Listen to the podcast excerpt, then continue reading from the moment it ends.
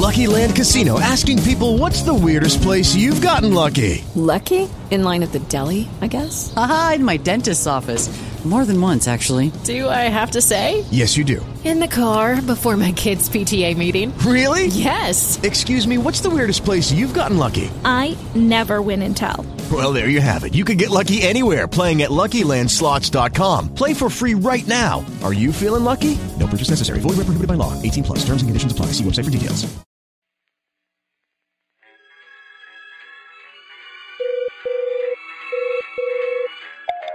Years ago, H.G. Wells visualized roads such as these in his science fiction fantasies.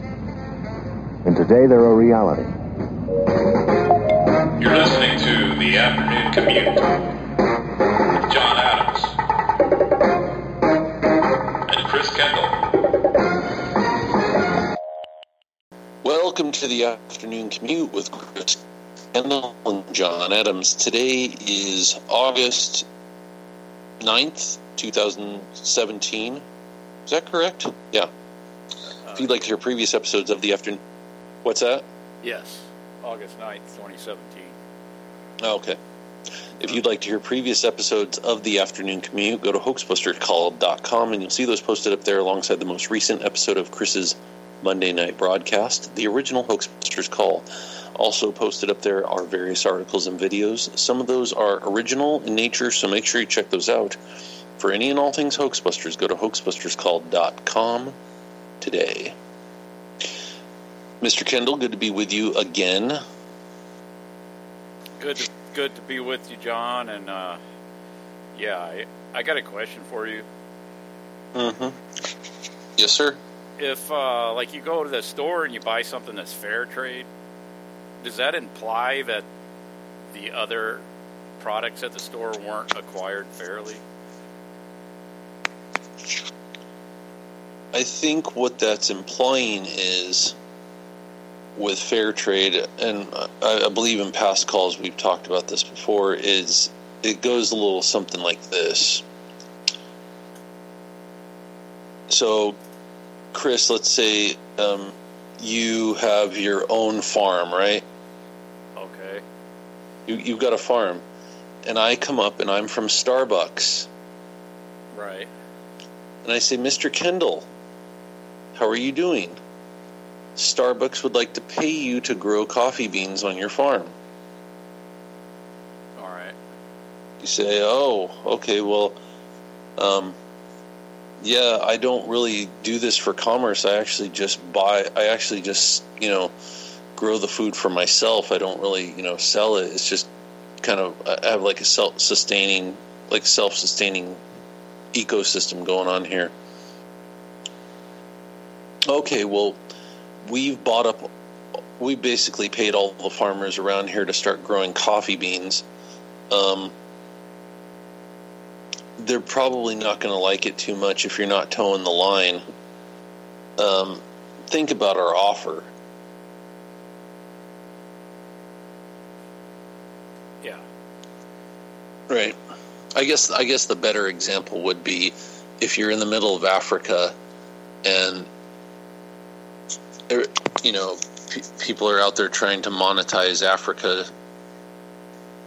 Uh, Starbucks Starbucks will say it's fair trade, and then they'll show a picture of like you know a black dude in Africa in the middle of uh, you, you know in the middle of a coffee bean field where in another time period he didn't have to worry or think about money he didn't even know what money was but see now he grows starbucks coffee beans in ethiopia Yeah. And uh, they have to count on that for livelihood now.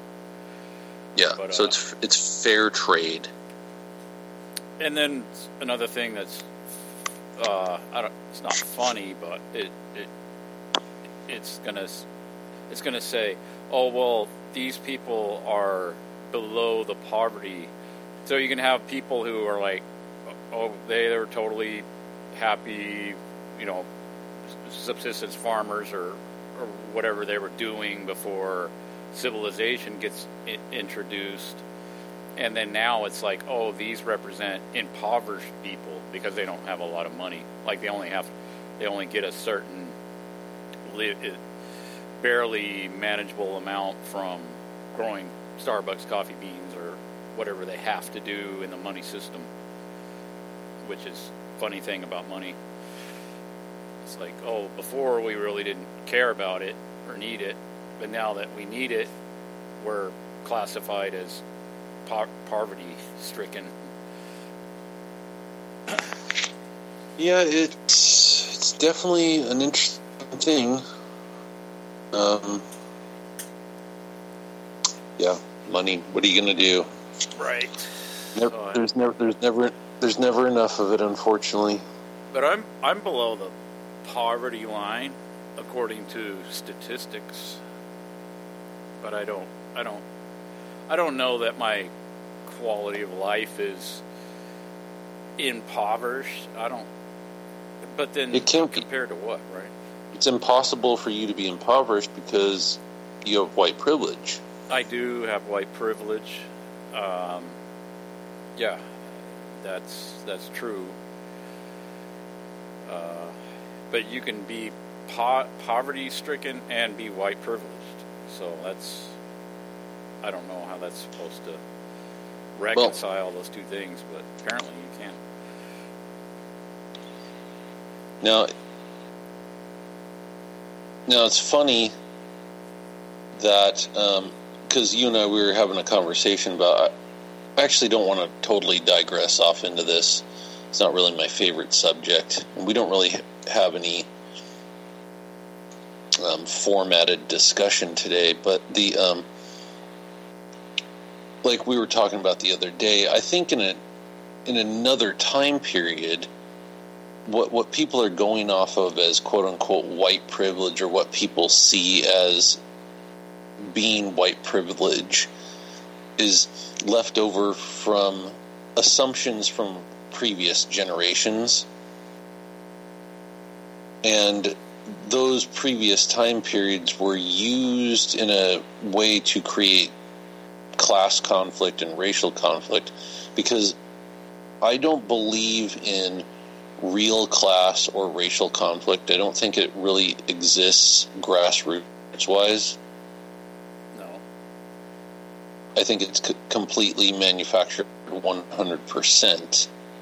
Um, I'm not saying that people of different, um, whatever you want to say, race or different types of people, that they don't have their differences. But whatever that was, that doesn't exist anymore. Those real conflicts that people have be, because of their differences, that doesn't exist and hasn't existed for a long time. Anything that exists that is that is different between people and causes conflict it exists because of the manufactured system. Right, yeah. I agree. Right. So, so whether or not at one time there was quote unquote white privilege, that may have been true, but it was a manufactured white privilege, and it was used later to weaponize other groups against that those people, and and, and um, of course, you know, saying white privilege is very all encompassing. Of course, we know there's poor white people everywhere. It's like there's poor black people and poor, you know, every every race is poor. Everybody's poor. If you want to look at it from the perspective of, and this this is the way that I look at it, and um, I've talked about this many times. I don't judge the guy driving the Mercedes Benz. I don't envy him. I don't care. I don't care. It, it doesn't. Bo- it doesn't bother me that he's driving the Mercedes. And um, in either way, I don't think to myself, "Oh, that capitalist pig. He's driving a Mercedes. He's ripping people off. Obviously, that's how he got that thing." Um, but at the same time, I I don't envy. I don't want the Mercedes. I, I'm not. I'm not interested in in those type of things. I mean, first of all, the, I mean, the Mercedes has a lot of problems car wise, so I wouldn't get a Mercedes even if I had the money to get one. Most likely, the people driving the Mercedes don't even have the money to have the car, but they have it anyways. Um, especially if they're driving a C class. Um, What's a C Um, class? I don't. What- the the joke the joke with a C class Mercedes, it's like the it's like the cheapest Mercedes. oh, okay. So if someone's driving a C class, obviously they can't really afford a Mercedes, but they get the C class because it's the cheapest one, Oh, I see. Yeah. right?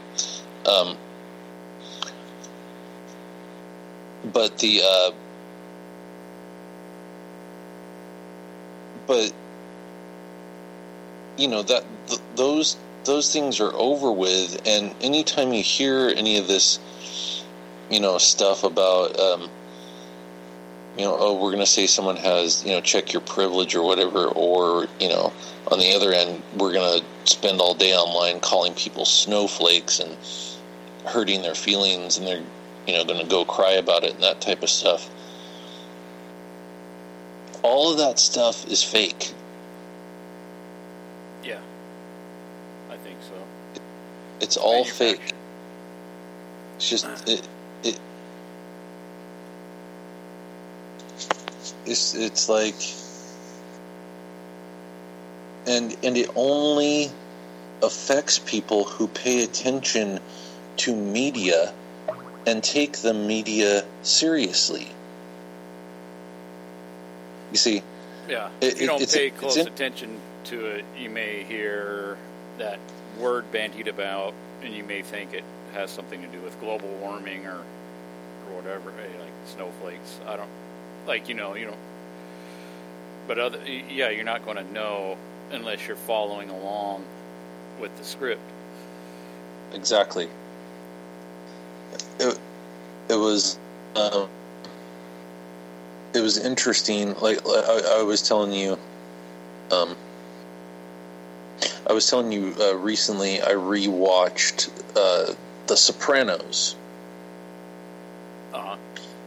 and one of the reasons I was interested in rewatching the the the series The Sopranos was. Um, this was such a popular show. It's been called the greatest television show of all time. Um, all sorts of things, and I'd, I'd I'd watch some of it when you know back when it was on, and I didn't remember a whole lot about the storyline or whatever. So I went back and I rewatched it. I knew there was going to be a whole lot of stuff about opponent take inhibitors because throughout the series, um, it all has to do with psychiatry, and the main character um, is on Prozac, and um, later on they put his his son on Luvox. And one of the things I didn't know in some of these episodes, one of, in some of the later episodes, is that the son is becomes very depressed because he's you know this is during the war in Iraq, right? When this is all going on. And so his son decides that he's going to start like looking into uh, media stories, and he becomes kind of obsessed with the Bush administration and all of their crimes, and you know uh, whether we were going to bomb Iran or not. And he becomes very depressed, and they put him on Luvox. Um, one of the things I was thinking as I was watching this was it was um, very interesting because I could I could um, empathize with that with that at that at that particular time. I could think back to the way that I was thinking back then, it, and it was similar. It wasn't, um, you know, it wasn't where I was going to a psychiatrist or anything, but the news and all the things that were happening at that time really disturbed me. Yeah. and I hadn't um, acquired the um, the the skills that uh, you know we try to cultivate and try to pass along to people here about not worrying about stuff and not. It, it's like uh, you know, I mean, I remember I used to, you know, read articles on Infowars or new, you know, go on the New York Times or watch. You know, I used to be watching CNN four hours a day or some, you know, nonsense.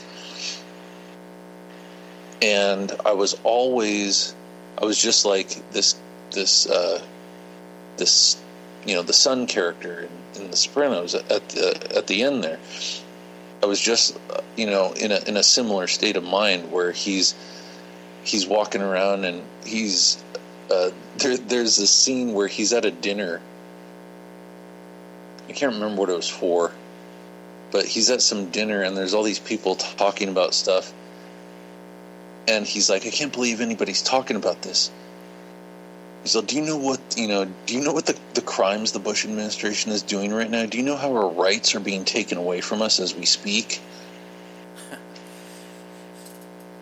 and every everybody's getting all disturbed, right? Because every he's all, how could you even how could you even be talking about sports at a time like this? And um, and I, I was I was just reflecting on thinking like, oh yeah, maybe maybe back then I wasn't as intense as he was, but I was definitely that guy. Yeah, yeah. I, I've been that guy, and um, I think I went through that with uh, Clinton, where it was like, Right. uh, I had people, had friends of mine comment like, "Well, you know, Clinton is bad." Like, m- to paraphrase, kind of like, "Why, why are you dwelling on it?" You know, it's like, well, it's like, yeah, we got this criminal in the White House, you know, and da da da, you know, like all the, because I was looking at the Mena, Arkansas stuff, and then, but then I read this book, uh, Clinton, Bush, and the CIA. How, oh yeah, it was uh, Clinton, but then also Poppy Bush and the Bush family was involved with the drug running and all that, and then it kind of that that kind of really altered my views of politics, and uh, and then what's it- that? Ter- Terry Terry, what's his last name? Terry Reed. Terry Reed. Yeah. So yeah, Not to be confused. Not to be confused with the uh, singer Terry Reed. no, but yeah. no relation, I don't think. But uh, that he was a pilot, and I guess he got signed on with the CIA to to do some operations, and uh, I don't know if he ever was actually officially CIA, but he did like contract with them or something, and so he exposed the drug running, and then uh, drew the connections between uh, the Bushes and the Clintons and all of that.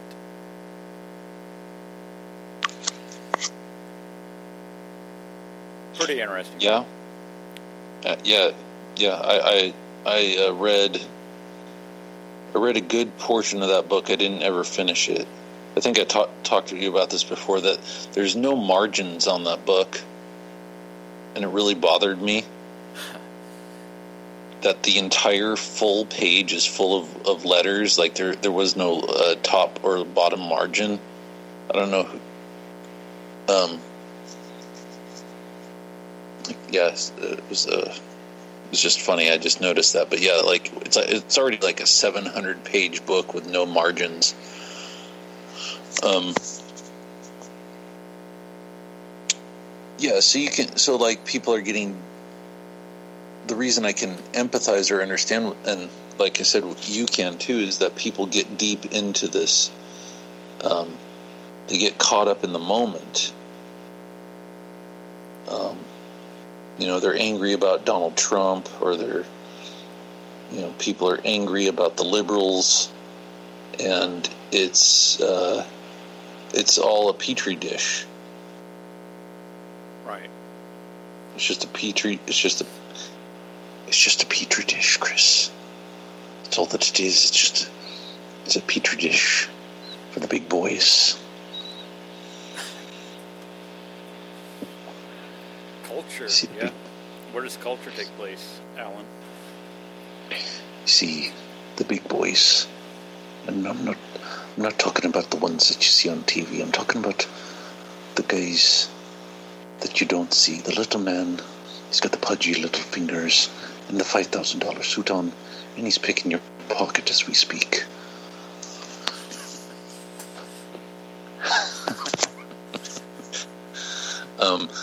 No, so the, uh, yeah, culture, petri dish, exactly. Um, but there's that quote we've said, talked about for years that, um, B.F. Skinner from Freedom, uh, Beyond Freedom and Dignity, where he actually says that. Um, he says, yeah, culture is, you know, culture is something that you form in a laboratory. That's true. Um, now, interestingly enough, people get all concerned about stuff. They get all hyper, hyperventilate and start doing some stuff, and then you start seeing some of these things uh, start to manifest into your everyday life. Like today, I was at the store and I saw this little girl, and she had she had a T-shirt on, and her T-shirt said, "Every day is Earth Day." Really? Okay. Okay, so, um, and so now, just like the thing that uh, I sent you and you posted up about the extinction symbol, Uh-huh. right? Oh, by the way, Mena, Arkansas. Mena is Mena's Ammon. It's a scrambled form of, of the word Ammon. Ammon. Or what's Ammon? I don't remember. Ammon is the god, the Egyptian god that um, the uh, all the Masons love. Ah. Makes sense. That's why you say Amen in prayer. Right, yeah, I've heard that. That uh, and then Am Amen Ra is the uh, what did the uh, what what was it Akhenaten and started introducing monotheism into Egyptian culture, and then they they switched over to worshiping Amun Ra. So at some point, allegedly, back in the day.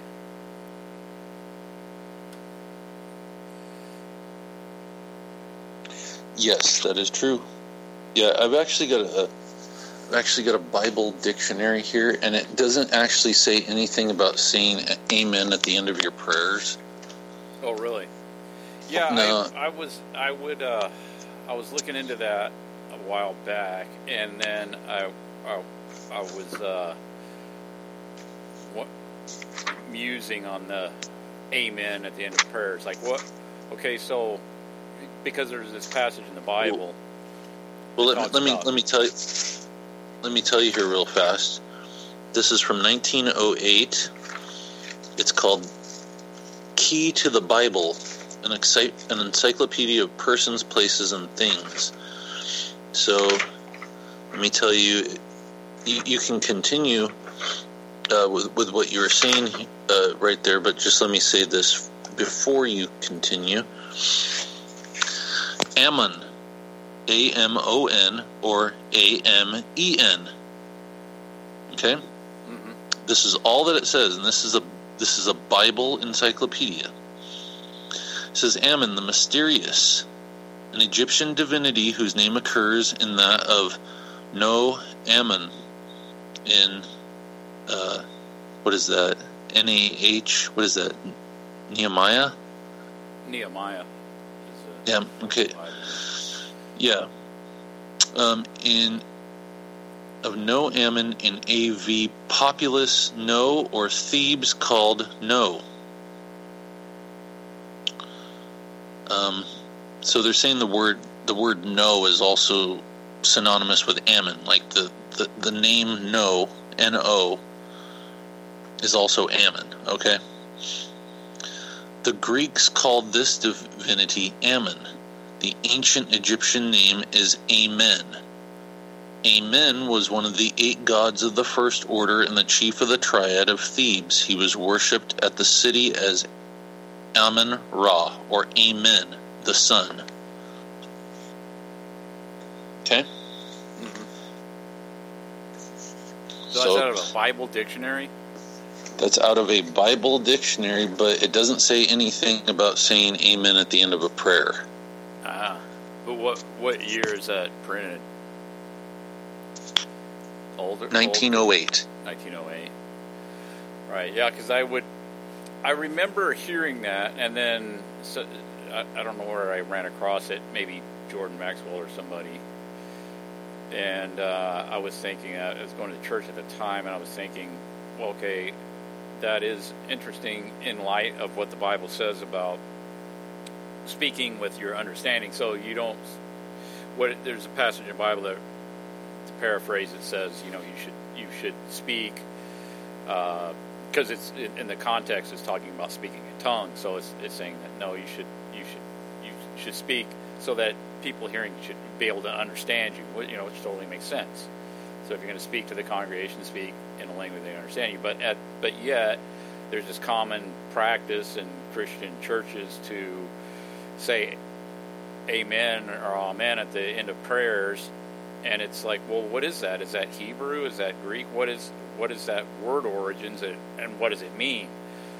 It well it means uh, if you ask a pastor or preacher say oh that means uh, let let that be or so be it or something something like that. But it's like well why not just say so be it or let that be? Why do you say a word that's not english? I, I think that was. Uh, um, if I remember correctly, if I remember correctly, it means make it so. to make it so. Okay, yeah. So why not say make it so instead of saying a word where you have to like wonder about okay, what is the meaning of this word? We always say it, but what is it? What exactly does it mean? Uh, Well, he- well, here's a, here's an interesting thing. If you if you're saying make it so, it's it's like your command. You know, th- this would go back to an, another religion that wouldn't. Uh, I'm guessing wouldn't have any connection to Christianity because in Christianity you would ask God, but in other religions you commanded gods. Like you, you know, you were kind of demanding of certain gods. So if you're saying make it so to Jehovah, that doesn't really work in the way that yeah, you wouldn't be commanding God to make it so. You would be asking to make it so, but you wouldn't say it in that way. You wouldn't say, you know, um, you know, please heal my stub toe here. Make it so. right. it would be uh, it would be uh, more well known. I, I, you know, I know that um, make it so. Interestingly enough, pops up in Masonic literature. Um, so that could have been ins- inserted at some time. Yeah, I think the Masons say "so be it" or "so mote," M-O-T-E, be it. At the end of their prayers, they don't say "Amen" or "Amen." From what I understand. Yeah, that's true. Yeah, but um, anyways, the uh, yeah, I got diverted because I brought up Mena being Amen. You were talking about uh, being uptight about Bush being president. No, well, bleeding over in today, we have this extinction symbol that's popping up, right? And people are getting tattoos of it, and now it's becoming sort of a trend or a trendy thing to get a get an extinction symbol tattoo. Right, and so this is a this is allegedly supposed to, you know, be the figure of an hourglass. It's saying, you know, your your time is limited here, but I find this to be very interesting when when I found this out because how many years ago now? Two. Uh, we've talked about it a couple of times. How many times have we talked about the X, the symbol of the X, um, being one of these symbols of the future? Yeah, it's come up before. There's a lot of pop culture references to the X as well that can be pointed out.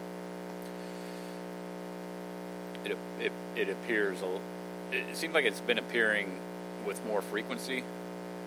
I would say. Absolutely. I mean, even before X Men became a popular movie, it was a comic book for a long time. But you know, X Men, you know, it has this uh, genetic cross species thing. Um, you could look at it in a particular way of saying it that they're X Men, like they're not men anymore. X, as in used to be. Right. Yeah. Um, or it's you know the crossed man, the the man who's been cross species, the Wolverine, the man. He's X. He's crossed. Um, if you go into the um, if you go into the uh, the thing that we posted there, I, made a comment there. Uh, generally speaking, if you look into kind of whether it's you know kind of occult symbology books or dictionaries, um, uh, some, some Freemason stuff kind of talks about this, um, but it really comes from the from Greece. Um, is the idea of X? It, it has always been the intersection of opposites. Oh, okay. Okay, so that's always been the the connection there. The um, like I said with the with the Greek symbol, it actually symbolizes the merging of earth, wind, and earth, water, wind, and fire. All the elements are merged.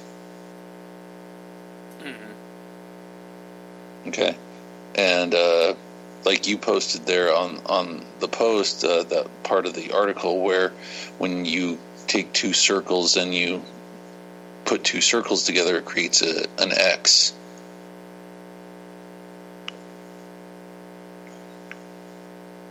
Right. Well, it's the uh, Vesica Pisces. Vesica Pisces. Um, worlds collide. Yeah. Um, so what you get, um, what you get out of the symbolism is is a it's it's a hermaphroditic concept in in the very final end of it. A lot, you know, the thing that you get with symbolism, um, when, especially when you read a lot of stuff, is is a whole bunch of different meanings for something. And um, yeah, I, I think in the end, what you mostly get with a lot of these symbols is you get the same meaning. It's oh, two becomes one, three becomes one, the merging of opposites, the um, uh, no, no matter what it is, whether it's you know Jachin and Boaz or whatever, you know, the twin the twin towers uh, fall and become the one pillar. It's all hermaphroditic concepts. It's we're taking two things and we're getting rid of those two things and we're creating one thing out of the two things. Now, why So- does this keep coming up, and we keep seeing this over and over? Is this is this because that is the the ultimate goal is to do away with the sexes, or it, for humanity entirely, or what does it mean? Um, I definitely think that that is a great possibility is to get rid of the old type and bring in the new type, but it's also much more like over. It's it's um, more overarching, to use a Masonic phrase. Um, in its scope is it's talking about everything. the sort of doing away with any any distinctions or differences either as far as not only ma- male and female, but racial, cultural, um, all everything that would make a distinction between one individual and another. It, yeah, it, it would be. I think one of one of the processes would to be would to be um, would be to get people to a point where they don't really, and I think we're getting there. They don't really care about. Um, they don't really care about anything being distinct. Um, just to give a light example, would be somebody who always wears black all the time. And there's a lot of people out there who do that. Besides Johnny Cash. yeah, I, th- I think um, um, there's. I, I noticed that black and gray, uh, those are very popular colors for people to wear, whether pants or shirts or whatever. It's the absence of color. Of course, gray is the point between light and darkness. Um, it's a it's it's almost a non-color, and then black is the absence of color. Or I'm sorry, black, black is black is the essence of color. White is the absence of color. Um, but you have this. Um, you have these things that are kind of popularized where it's not where what am i trying to say the distinctions that you want are going to they've changed so much um, to where people uh, well a lot of the distinctions people want like we were talking about uh, the other day privately was uh, distinctions uh, matter when it comes to um, when it comes to uh, technology.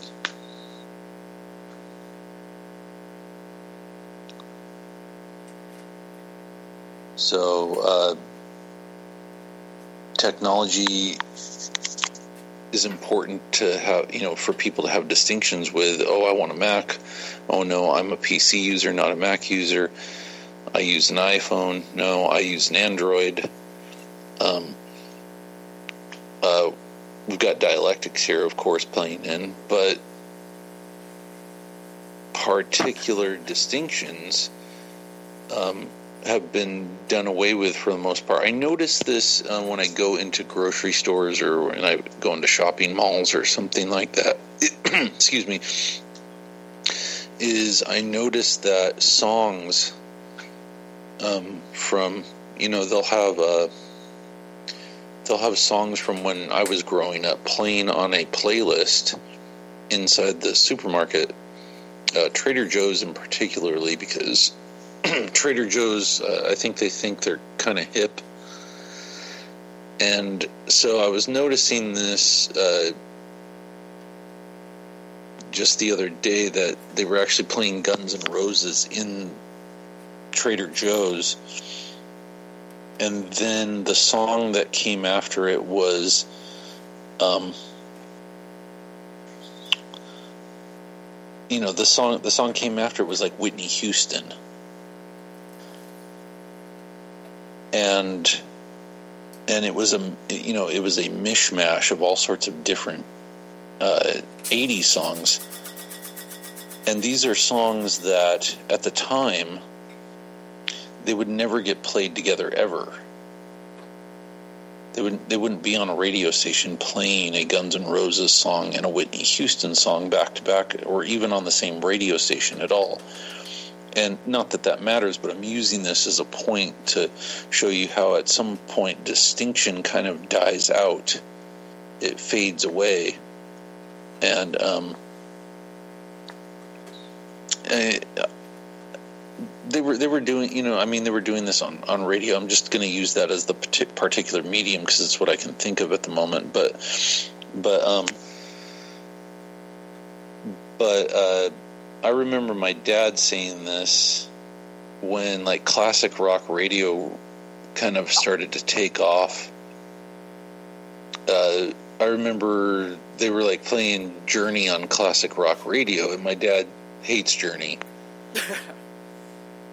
and so he was like, he, I, I even remember him saying something like this. He's actually the one who hit me to this idea. He said, he said, he said, Journey would never get played with Led Zeppelin on the radio. Never. I don't know. Back in his day, Well, yeah. it was, it was two distinct styles of music. Journey was a mainstream AOR record label band that would that was played on, you know, it, it Journey would be, be Journey would be being played on the same radio station as Katy Perry and Britney Spears. Yeah. Sort of light rock, and there were those Just- stations out. it- Well, it was it was just mainstream. It was just you know, um, uh, what do you call it? Just uh, mass appeal type rock. Yeah, because I, I'm pretty sure that I can recall Journey being played with Led Zeppelin and so-called, you know, classic rock. no, in that, my that- local no. area. What, what I'm what I'm saying what I'm saying is is that your your recollection of it is a nostalgic. It, it's by that time those bands had already moved into a nostalgia period. Oh yeah, so his time was yeah. So my dad, my dad was saying in the 1970s, in the late 70s, when you know Zeppelin was petering out, and Journey was you know on the rise. Those two, you know, those two types of music were were considered way different from each other. I see. Yeah, right. Okay, so my dad would not be caught dead listening to Journey. That was not cool. So my my dad was saying like that, but see, like you're saying, and like I remember, is hey, Journey and Led Zeppelin get played on the same radio station. It's like no, no, they they they didn't start out that way, and and so as as time goes on, people lose certain distinctions. Um, whether that's a good thing or the, a bad thing is somebody somebody else besides me is going to have to decide um, whether it's you know okay to listen to Whitney Houston and Guns N' Roses. Um, it's but that is a microcosm of the bigger picture of distinctions being done away with because it's in the end I don't see it as a good thing in the in the big picture. On a small scope distinctions don't really matter much.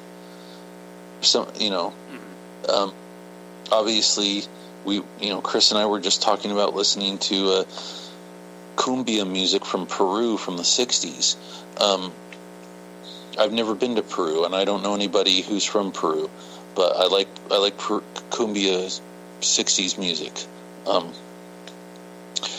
but on a larger scale, I see that those type of things, um, mainly one of the weaponized forms of it that has always been um, used on Americans in general is it's a very generalized term, but it's variety. Yeah. Variety was used, the introduction of variety, but like we were talking about last week with freedom, it's through variety that you actually end up with a mishmash kind of uh, like you've talked about gray goo. The gray gooification of everything, culturally speaking. You have these stations now. I was, I, I can't remember where I ran across it, but it was a station, and they would play stuff from an era with no regard for those genre classifications that you normally we'll run into. It wasn't easy listening. It wasn't rock. It was it was just okay. Here's music from this era, from the '80s or whatever. And it was like, uh, well, yeah, like you're talking about. Oh, here's some Guns N' Roses, and by the way, here's some Whitney Houston to follow it up. Yeah, that's yeah, and that's what I was saying while you were away. It's like that's what you run into in some of the supermarkets or the department stores. Is you'll hear this, and um, but it's like this uh, different classification of oh well, this is a era. You know what I mean? Well, we'll see. First of all, let's found you know people who have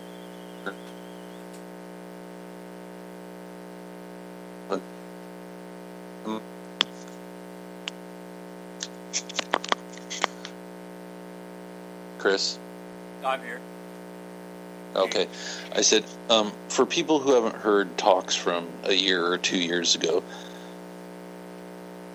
um, I always like to reestablish this. You're born into your, your mass media, your mass culture. There's nothing you can do about it. You like what you like. That's what you grew up with. That's what you know. Um, you probably can't really do anything about it. Um, there's certain things that you grow out of, um, as far as likes and dislikes and things like that, and there's certain things that you don't. Um, you don't have to feel bad about it. If you grew up listening to hip hop music and you still like hip hop music, I personally tend to think that um,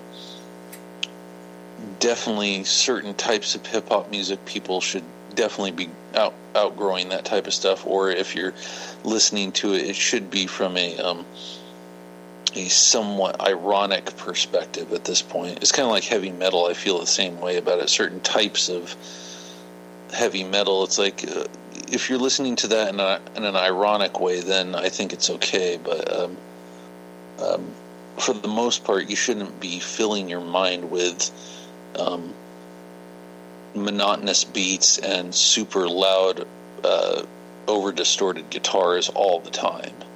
I don't think that's healthy. Um, uh, in everything in moderation, but at a certain level, you have to come to the realization that that there are things that are kind of designed and geared geared towards young people and um, and, and and you'll you'll even realize it. Like one one day you'll be listening to something, you're like, this absolutely does not appeal to me at all anymore. I don't think I can you know listen to this ever again. Um,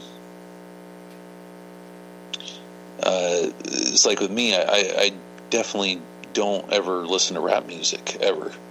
Even though when I was younger, I did listen to some wasn't my favorite thing in the world, but there were some things that I did like. But I, I would probably never put it on. If, if, I hear something, I hear it. I you know I um, I'm getting neurotic about this now, but um, but anyways, uh, it's so there's nothing you can really do about what you grew up with. All you have to do is to be able to recognize to be self aware, to be aware that that type of stuff was dished out to you.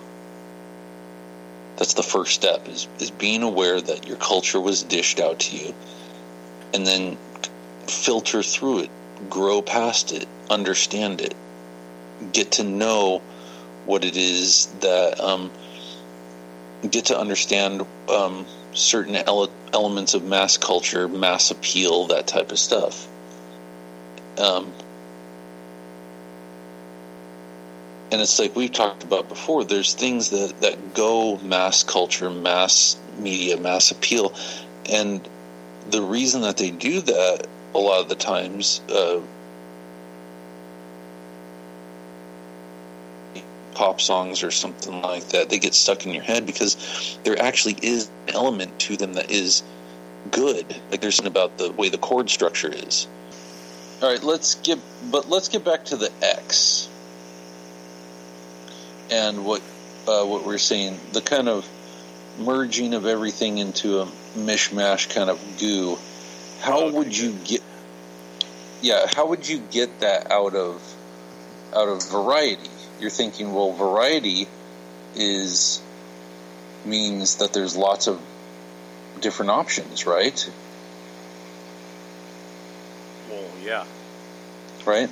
Well, see, here's here's the way it, it, it was set up, and we can just look in hindsight and see that this is exactly what it did. For the longest time, this country was set up on the idea of variety and um, for a good portion of people, not all people, but we have the richest poor people in the world here. Okay, so even poor people have a cell phone. Even poor people have three hundred dollar sunglasses and things like this. Um, so we, so what what what was happening in, around the time of the 1950s, which we we always come back to the 50s. That you know, if if you if you look at the 1950s, based off of the technology that we allegedly have, we we should have been we should have already colonized the planets by the 70s. Based on what uh, What we're told. what we're told. based on what we're told, based on the lifestyles uh, people were leading in the 1950s, based off of uh, the jobs, the the um, the wealth per capita, the uh, you know all that type of stuff. But see, here here's what they did, and they did this on purpose and then you can go look at some sort of like um, establishment um, MIT economic guy uh, from the time period. His name is John Kenneth Galbraith. He wrote a book called The Affluent Society. Um, and then there's all sorts of books that we've read from, um, you know, even last week and before. And I believe that a good part of the reason those books were published was to uh, was to purposely destroy the ideas that had all been built up because they didn't need them anymore. The only reason they gave everybody variety or gave everybody all that type of stuff was they needed it for a particular time period. And even though we still have a remnants of what that was, um, and and you know consumer culture, you know conspicuous consumerism, all that type of stuff, uh, obviously still exists. Um, it, it's not working in the same way that it was, say, in the 1950s and 60s. And then the conflict was created on purpose. They, you know, and mainly appealing to um, affluent college kids, telling them they were bad for being, you know, raised in a, you know, four bedroom house or something. And the goal was to break all of that, those ideas down. And to create a dialectic out of it. and a more pro, a more um, a more raging dialectic than it kind of existed before.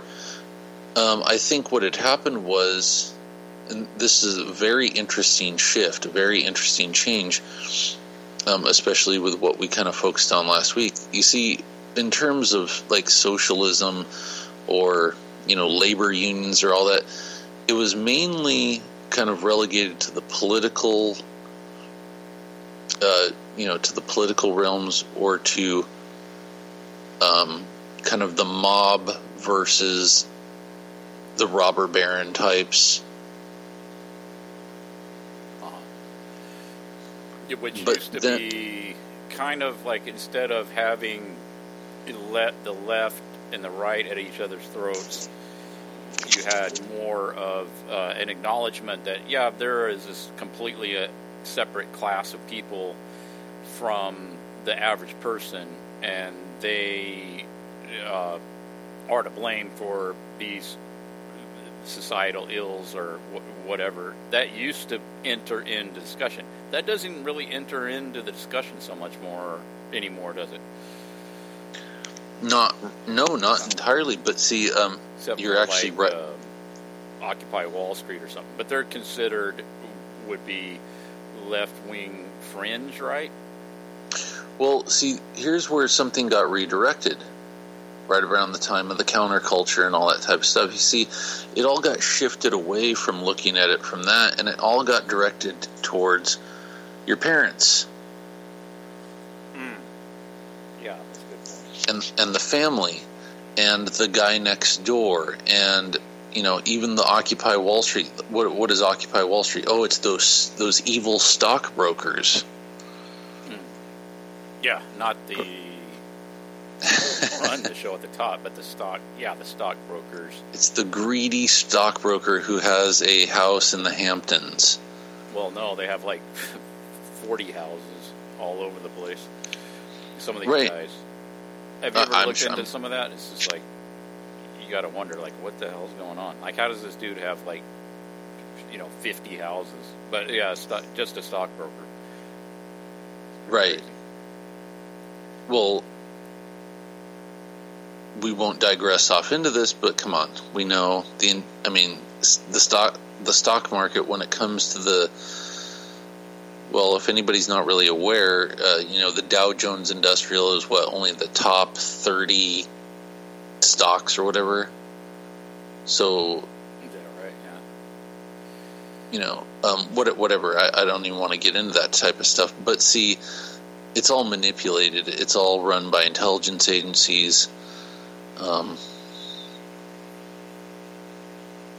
I'm not saying that just off the cuff. I mean, the example we brought up before in the past. In fact, I brought this up when we were talking about CIA chefs. That Martha Stewart actually used to sit on the board of the of the uh, stock exchange um, at the same time that Richard Grasso did. And Richard Grasso was a CIA guy who just happened to run the stock exchange. Yeah, just what does the CIA? What the hell would the CIA have to do with the stock exchange? Right. But uh, there you go. Yeah, so so um so yeah, I'm sure there are stock yeah, I mean, yeah, no no doubt there's stockbrokers who own 40 houses or whatever it is, but yeah, they're intelligence assets. And then, you know, there's always I mean, I've got the the book over there on the shelf, The House of Morgan, written by Ron Chernow, who is the biographer for all the robber barons. And um and Alexander Hamilton. Alexander Hamilton too. He wrote Titan about John D. Rockefeller. He wrote House of Morgan, and he wrote he wrote another one. Can't remember what the other family. Maybe it was the Warburgs. Um. Anyways, uh, it talks about how when J.P. Morgan died, he was only, you know, he only had a couple million dollars and that's because he was basically a Rothschild frontman. Yeah, that makes sense. You know this uh, Warren? Is it Warren? I think it's Warren Buffett. Warren Buffett. Have you ever seen uh, his house and stuff where he lives? It's like it's totally nondescript. It's not. So you think this guy's a billionaire and he lives in a house? Yeah, like that, remember- car like that. We talked about that before. Yeah, I remember Marcus used to think he was an actor. Well, I think he's right. Yeah, I think Marcus is right on that. Um, it's, he's a front man of some sort. Yeah, he's something, and then like there's this, there's this kind of script. There's this script that you know he's just, but he the reason. Uh, it, it's such a complex thing to try to explain. I can see it. I can see it crystallized in my mind, but I don't know how to articulate it. It's like okay, so he's this bazillionaire, right? Supposedly, yeah. And he lives in like this little house in Cleveland that he's lived in like his, you know, forever. Which could be true. I mean, I I, I don't think that rules that out because he's a billionaire, but uh, it's it's it looks funny. But it's part of a script that's kind of appealing to the little man. You know, that there's like there's like a humble type thing attached to it. It's like um Jimmy was it Jimmy Swaggart who used to drive a Volkswagen bus his entire life? Jimmy Swaggart did. Okay. Yeah, Jim was it Jimmy Swaggart or Jerry Falwell? I can't remember which one of them did, but like the he bought like a Beetle like in the '60s, and he drove it his entire uh, you know the entire length of his uh, of his uh, being a preacher. Yeah, and it was to show how humble he, he was that he wasn't letting the money, you know. Um, he wasn't going out and making all these big purchases like you know Jim Bakker or the rest of them. He was gonna he he figured out this this uh, this con where by have by driving a Beetle, um, he was going to show how humble he was. Right? It's funny he chose the Volkswagen. yeah, right. Which is uh, what is it? The, the people's car or something? The people's car. The the folks the Volkswagen. Volkswagen. The um yeah, so so yeah, this is I mean this is this is an old con where you have these guys they know it's part of the game, they know it's part of their um, lifetime actor type thing. I mean, I'm sure Warren Buffett's quite comfortable in his, you know, little uh, craftsman house in uh, Ohio or whatever it is he lives in. His craftsman bungalow, but um, but it's it's part of a script. Uh-huh. It's part of a of an appeal to someone to like who looks into Warren Buffett and look because that's what those guys are out there are, are put out there for. You know, they're they're just like any other self help guru they're they're put out there to to keep the person like you or me striving to to become like that. And then there's there's a certain type of person who will look at someone like Warren Buffett and kind of justify certain things in their life to be able to get to that next level just within their own life whatever it may be um, by looking at it from a humble perspective. Yeah practical or yeah practical. type exactly. Mm, I think yeah, the. I, th- I think one of the stories with Warren Buffett is is that like he he has a very regimented um, schedule where he like eats the same breakfast every day to gets the you know like he reads he, reads the paper in this amount of time and then he you know does whatever he does right Oh, yeah, it's the exact opposite of maybe that's why I'm broke. But like, but no, but it's but yeah, real quick, you got Bill Gates, which is okay. He's regarded as one of the richest men on the planet, which is an absolute total load of bullcrap. But now his house is this completely decked out, and I think the I think there's um, there's an aspect of it, sort of the flip side of this where a lot of people pay attention to that. I know that I'm I I myself am I was interested in Bill Gates' house. I went and looked it up. You know, like, well, well, okay, what is this guy? Where does he live? And I and I'll catch myself doing that from time to time. Like, um, uh, what's the guy? Jony Ives, the Apple industrial designer, lead designer. I mean, uh, I was interested. Okay, does he? What kind of house would he live? in? So I looked it up, and it's like, okay, so it's a million dollar house, and blah blah blah. People are interested in that. I think it's it's something that we've kind of been conditioned to be interested in that. Um, in general, I'm not saying everybody, uh, but I, I think it's. Um, well, there was a te- long-running television show, Lifestyles of the Rich and Famous. Oh, come and look at the houses that the rich folks see how the rich folks live. Everybody, look at it, you know. And uh, so they'd go, oh yeah. Then there was a M- MTV Cribs, right? So yeah, I, I definitely think that that's part of the uh, role as a lifetime actor is like what house they live in, what's their what's their lifestyle. Okay, but then you go to Bill, you go check out Bill Gates' house, and then it's like, of course, is going to be totally outfitted with all the latest tech and gadgetries and all of that to get you into that sort of thing, get your mindset in that sort of thing, so that you're a lot of people uh, look up to Bill Gates. Oh, like a, aspire to be like him. So it's it's like with that status, with that set in place, it's almost like well, it's not almost like I think it's it's this is very well established already, especially in our culture. It's like their their life is sort of a walking billboard for certain things.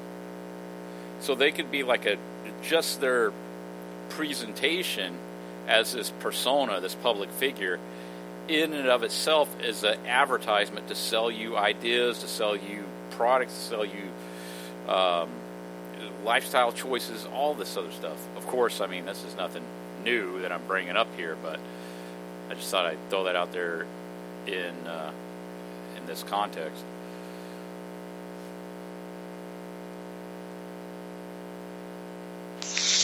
Yeah, I actually um, used to be acquainted with someone who worked at Microsoft in Seattle. Um, just someone who uh, was a f- family member, was a family member of s- someone I was acquainted with, and I remember uh, people would. Um, I remember the first time the person came up to me, he said, uh, "Oh, I'm visiting." I said, "Oh, where are you visiting from?" He said. I'm visiting from Seattle. I said, Oh, yeah? So, yeah, I work for Bill Gates. Uh-huh. I said, Oh, really? And he didn't really work for Bill Gates, he just worked at Microsoft in Seattle, Yeah. right? But it, it's, you know, it's kind of a, a thing. Go ahead. Well, no, I, I just, uh, well, you know, we were on this subject. Oh, I, I- brought up uh, uh, jo- Jony Ives, the guy, the, the designer at Apple. So, it, I think what's got me kind of on this kick too, like looking this type of stuff up, is uh, you know we're we're talking about architecture, and we had that call with uh, with Frank and then Scott uh, Onstott and Frank Elbow, and uh, it I was I, was surprised about you know, what what kind of house he lives in. You're thinking, okay, so he's sort of known as the you know designer for Apple computers, which is as far as the approach to design is very, um, I guess, like along the lines of like Bauhaus or like like stuff we we brought up before. Uh, uh, what's that guy's Dieter uh, uh, that came up with the Braun uh, product line. I think Apple is like very heavily influenced on that, which I think is like goes back to like the the Bauhaus. It's kind of the stripped down kind of utilitarian type approach to design aesthetic, Yeah, where it's functional. like yeah, functional over you know ornamentation, and Ornamentation. stuff. Yeah, and uh, but go look up his house, and it's like okay, how does his house even remotely reflect that? Because he's he's a I think he's a the guy's a Brit, and then his choice of house is sort of like the I would gather sort of opposite of that. It's not really. I would expect him to be kind of in a, at least something like more like a Frank Lloyd Wright inspired type design or something. But no, it's like a sort of like uh the traditional trappings of wealth and stuff, the ornamentation of stuff, sort of evocative of uh, royalty, you know, Victorian era royalty, stuff like that, to one degree or another, not full blown, but the standard wealthy individual's home, which I thought was sort of a interesting contrast in what he's known for as far as his design aesthetic and the, the house he chooses to live in, which may not be his house. I don't know.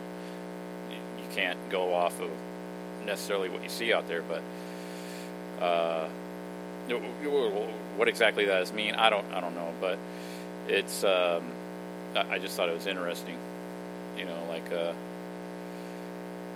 also t- just taking into account that, uh, yeah, it, people do pay attention to that celebrity homes and all of that. Look how Trump, Donald Trump, like look at his uh, apartment. Well, I was, gonna, well, I was going to say like a lot of these people have no taste. They don't yeah, even know. like I, I didn't think like uh, I, the, the Apple designer is like, is that how? That's his house. It doesn't even. It, it, it looks like something like pretty standard, pedestrian. You know, just run of the mill. You know, it's not. Yeah. All right, check the check this. Ready? Or you're at the computer, obviously. Generic rich guy's house. I Right, would say, but yeah, what, I, okay. I will. I'll, I'll, I'll, I'll hip you to some. I'll hip you to something. I don't even think I've ever talked about this on a call before. Um, but since we're just having kind of a free flow discussion, no no topic, j- just general here. Um, all right, look this up. Look up the Fleur de Lys mansion in in Beverly Hills. You want me to just look at the pictures? Okay, so first of all, I've been to this place. Okay. Um, and it was funny when they told me. Um, I don't actually know whose wedding it was. I, I've tried my best to find out who it was. From what I recollect, it was Nick. The, the guy's name was Nick. And he was some sort of producer. He was some sort of music producer. Um, it was a guy I had never heard of. Total behind the scenes guy. And when I was doing ice deliveries, I made a delivery to this mansion, this Fleur de Lys mansion. They had rented it out for this wedding. Right? And so I went in, and my boss said, Okay, you're going to be taking two truckloads. You're going to deliver one truckload, that you're going to come back, fill up the truck again, and then take it back to this mansion for this huge, massive party. He's all, This is the most expensive house in Beverly Hills. I said, Wow. And I was like, So, you know, I'm, I'm pretty familiar. I was like, Oh, I thought Aaron Spelling's house was the most expensive house. Which actually, Aaron Spelling's house is down the street from this one. Um, and he said, no, this house just recently sold for like, you know, 150 million dollars or something crazy, right? So what? This is like three or four years ago now. This is this is a while back. So I show up to this place, and you show up to the to the door to where the security's going to let you in, and there is a white horse this is a white horse, uh, like the like the one at the Denver airport. Really? Like uh, that? Uh, what do they call it? B- Lucifer. Yeah, But they painted him blue, but big giant horse sculpture like that. big, big giant white horse of the apocalypse, right out front of the gate, right? And so I'm all, I'm all, oh, that's pretty funny. Um, so, anyways, I go inside. There wasn't any other occult symbolism or anything. In fact, it's the ugliest house, the stupidest house I've ever seen. Yeah, looking at it And it- it is it is the epitome of just mishmash. It, it's like it'd be like um, it's like a, an Italian villa mixed with um,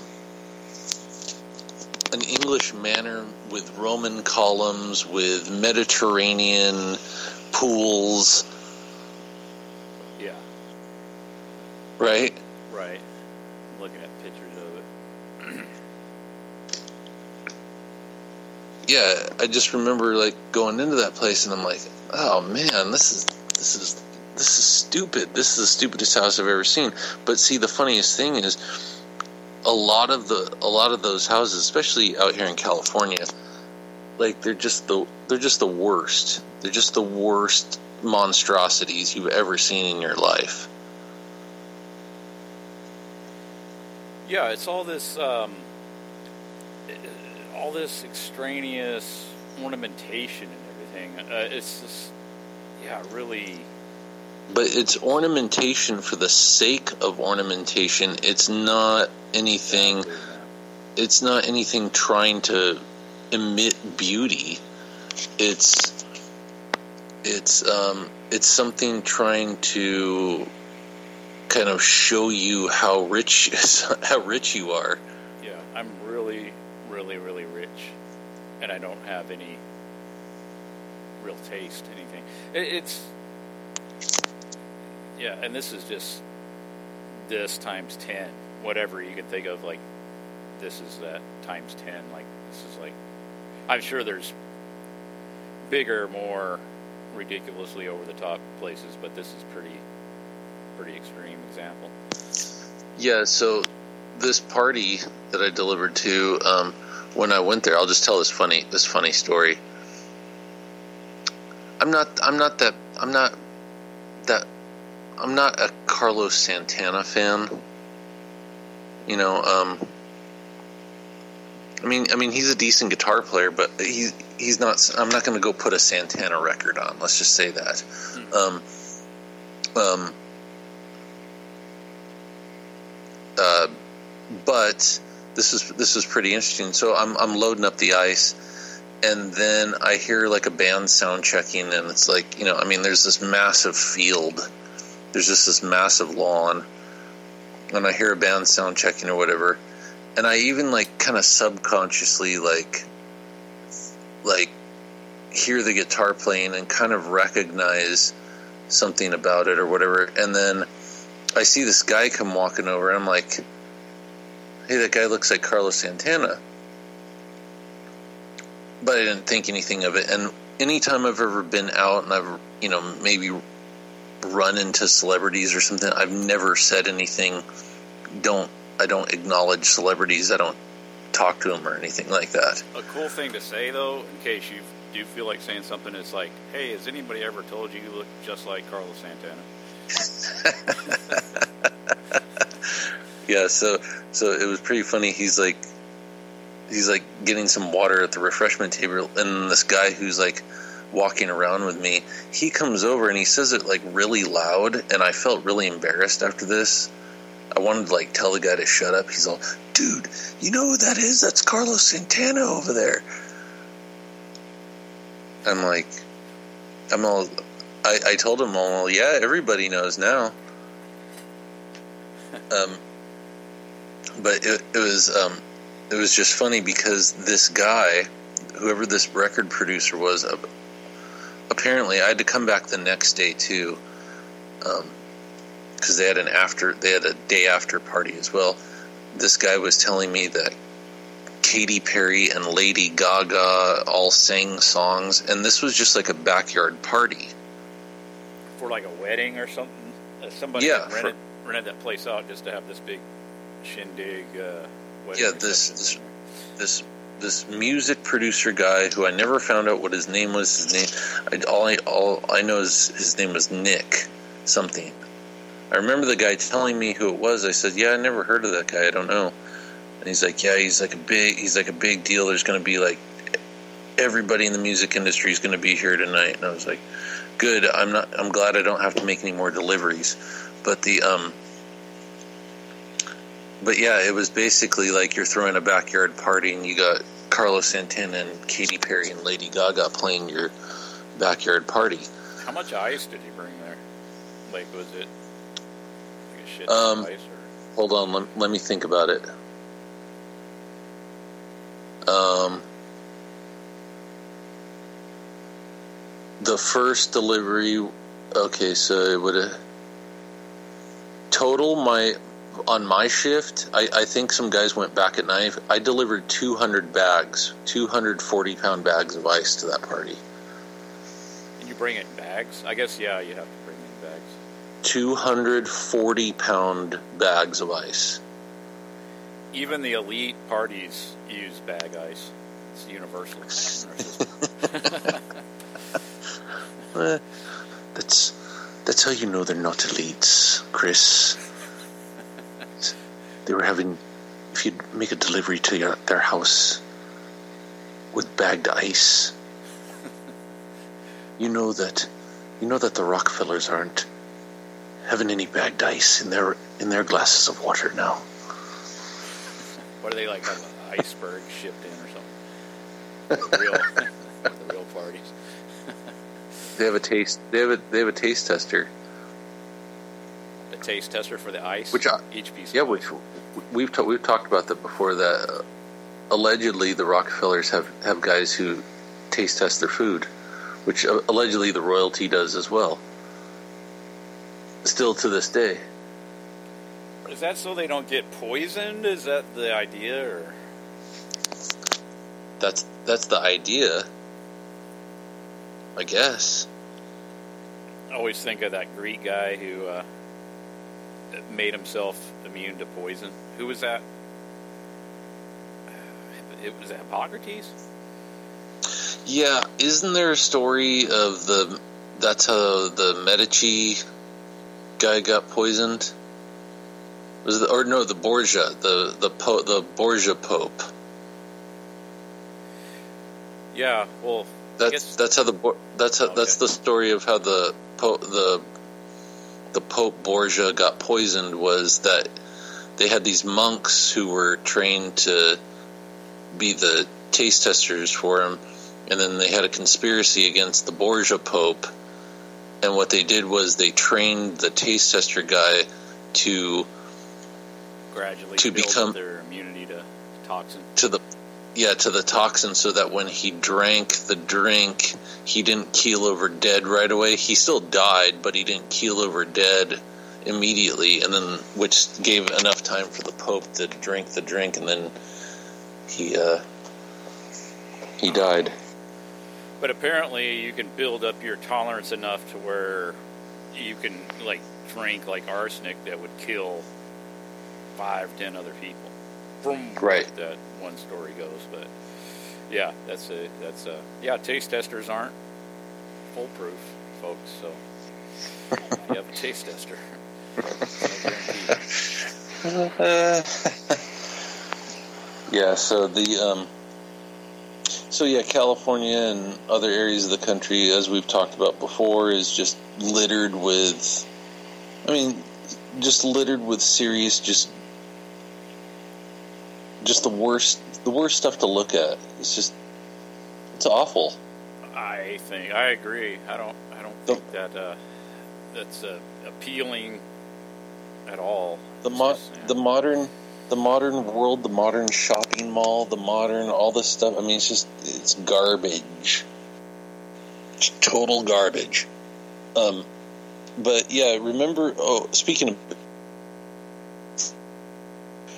Check one. i think we talked about this before how um can you hear me You cut out for a second. Yeah, I can hear you now. I said, speaking of Bill Gates, remember Bill Gates um, allegedly had that um, technology in his house way back in the 90s where when you walked in a room, like, the he he had like big like flat screen like the walls are giant flat screens I think I remember something like that. Yeah. His, but Yeah, ima- imagine- flat imagine- screens were mainstream. yeah rem- okay so imagine you walk in a room and the walls are television screens right Okay. and the walls would change according to mood, Oh, really? All right. right?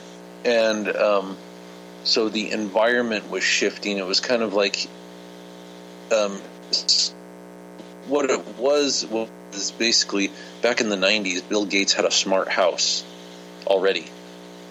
Right. Yeah.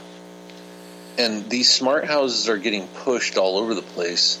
Um, like I said, with my reintroduction to some selected television shows um, and, and movies, uh, smart houses are being pushed all over movies. Oh, really? Yeah. Yeah. Well, now it's um, they have the uh, what's the thing called? I know Adam Curry pimps that thing where he talks. You talk to it, and you tell it, "Oh yeah, play uh, play Oh, yeah, Alexa- Santana or something." And it'll Alexa play- Jones. Yeah. Ale- oh yeah, Alexa Jones. it doesn't.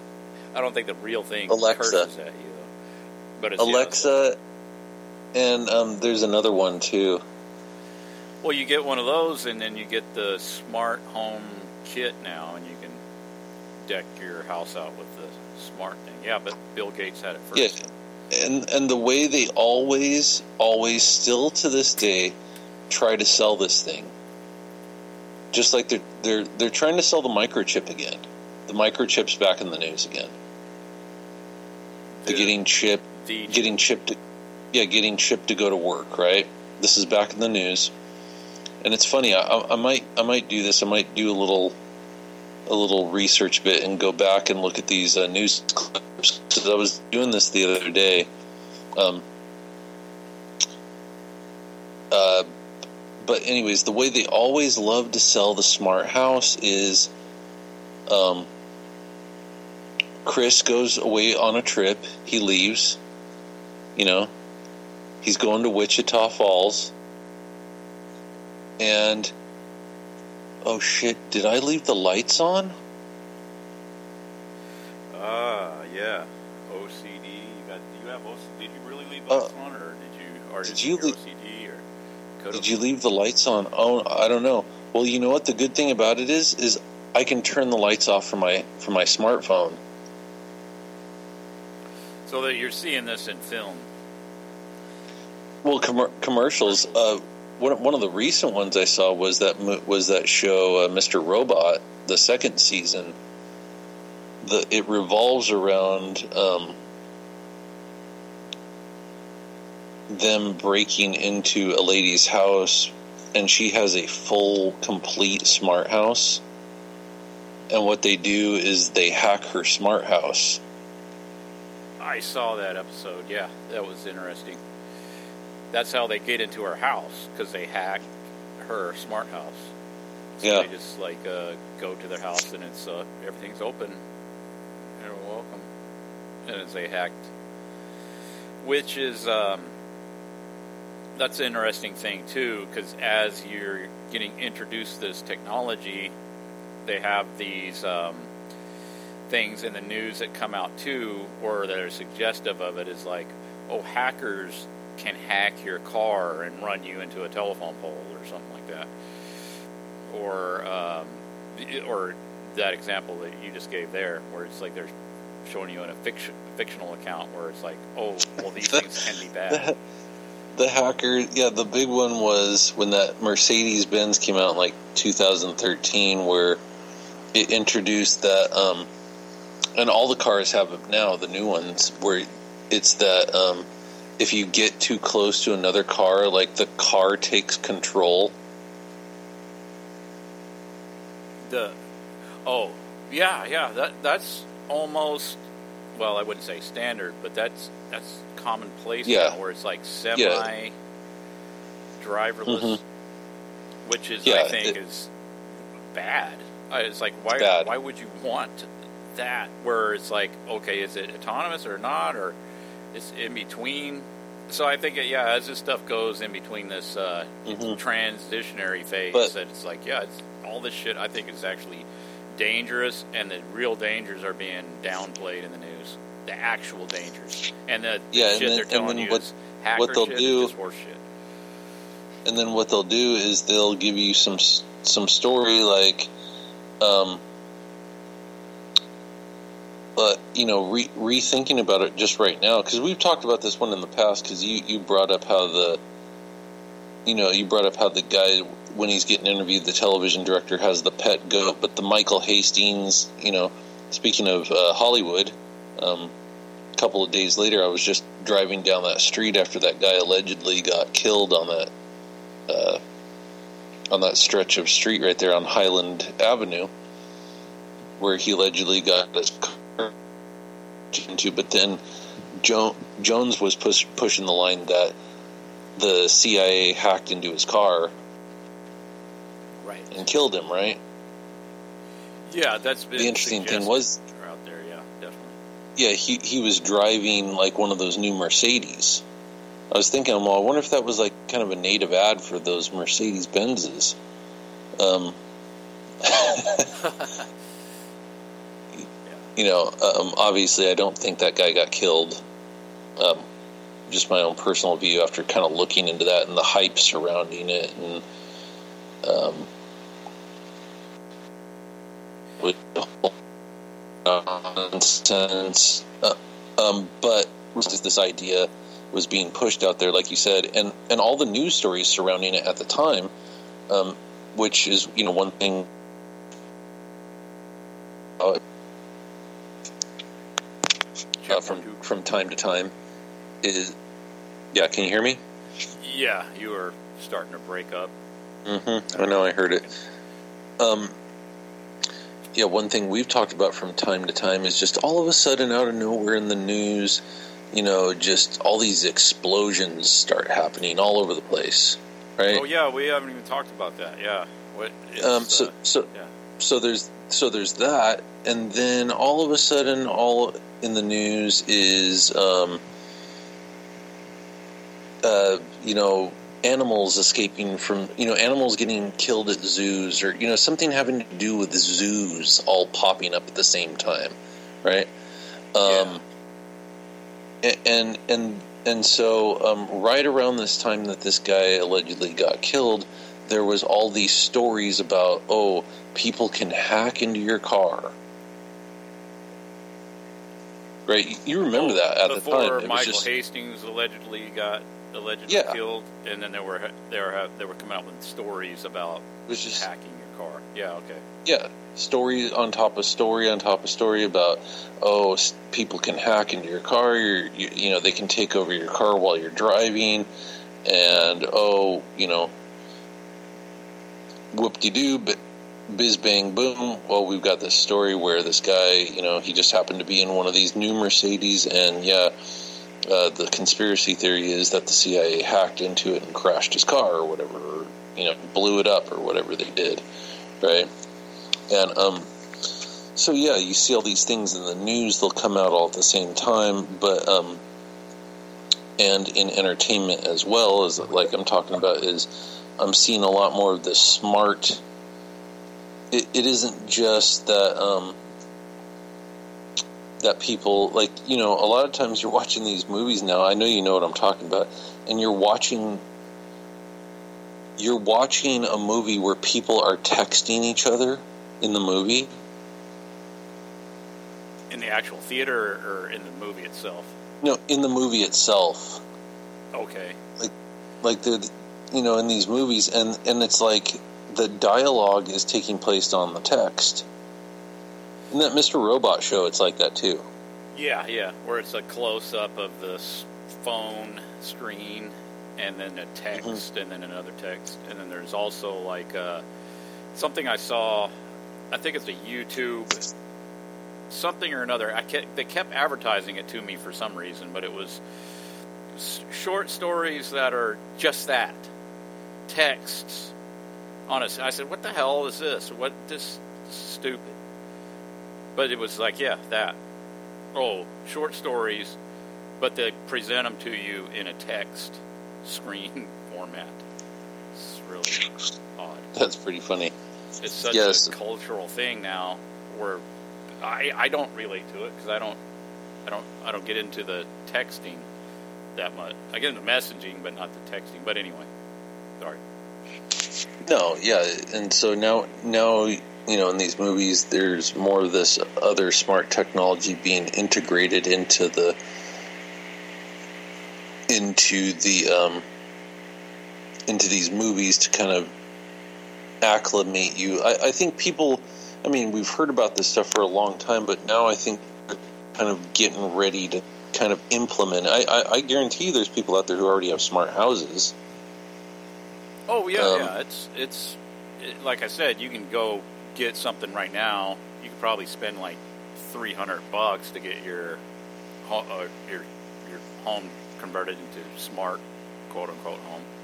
Yeah, we were we were driving through this neighborhood the other day, um, going to a friend's house, and it was uh, I'd never been over to these people's house before, and I saw this kind of this sign out in front of their neighbor's house, and it it said "powered by IntelliHouse." Wow. I was like, oh, okay, that's probably a smart house. I'm also, you know, you remember, you remember like people, you know, outside their house, it'll say like protected by Brinks or something. Ah, yeah, yeah. Yeah, so now people have like powered by IntelliHouse or you know whatever. So um, so yeah, that that's an interesting um, interesting little transition there, but uh, but yeah, we were uh, talking about um, for a while there explosions, just explosion after explosion, just all over the place. And what there was this more recent one was in I I can't remember was it in Missouri, and they had a gas explosion. And the interesting thing was is. Uh, Chris, you you found a um, MythBusters where a gas explosion doesn't actually look like what these houses explode. When when they explode, they don't actually look like these splintered, um, you know, just pile of rubble. If it's a gas explosion, huh? Well, no, and they went through all the different, uh, yeah, effort to go through to make this house explode, and they couldn't do it. They well, they could make. What ended up happening? Like it blew out part of a wall or something, Yeah, it just blew the side of a wall out. and the windows I think were. It it Yeah, blew some window- of the windows out, not all of them. It was like really underwhelming. But they had pumped in gas and done all kinds of crazy stuff to make it blow up, and they couldn't do it. on, on its face, it's BS, dude. You know how drafty every I mean, house houses have drafts. Um, there's there's um, I I mean, you would have to have an air pretty airtight apartment, which I'm I'm not saying they don't exist, but a lot of these houses that these um, things allegedly uh, explode in, they're kind of older single family homes. You, you know what's interesting on this? Not to divert off, but um, okay, there was that movie, The Fight Club. I just recently read that book. It's like a real short read. It's like a, it's like I don't think it's like a hundred some pages. It's, it's double spaced text. It's almost like a pamphlet that you could read it in a couple of settings.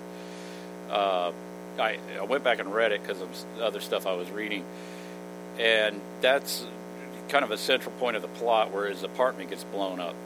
But the description of his apartment kind of is it, it's interesting on the subject because it it it, it describes this particular building being one of these concrete reinforced ones that are kind of higher end where you, you're paying more money but you don't hear your neighbor's stereo at three o'clock in the morning.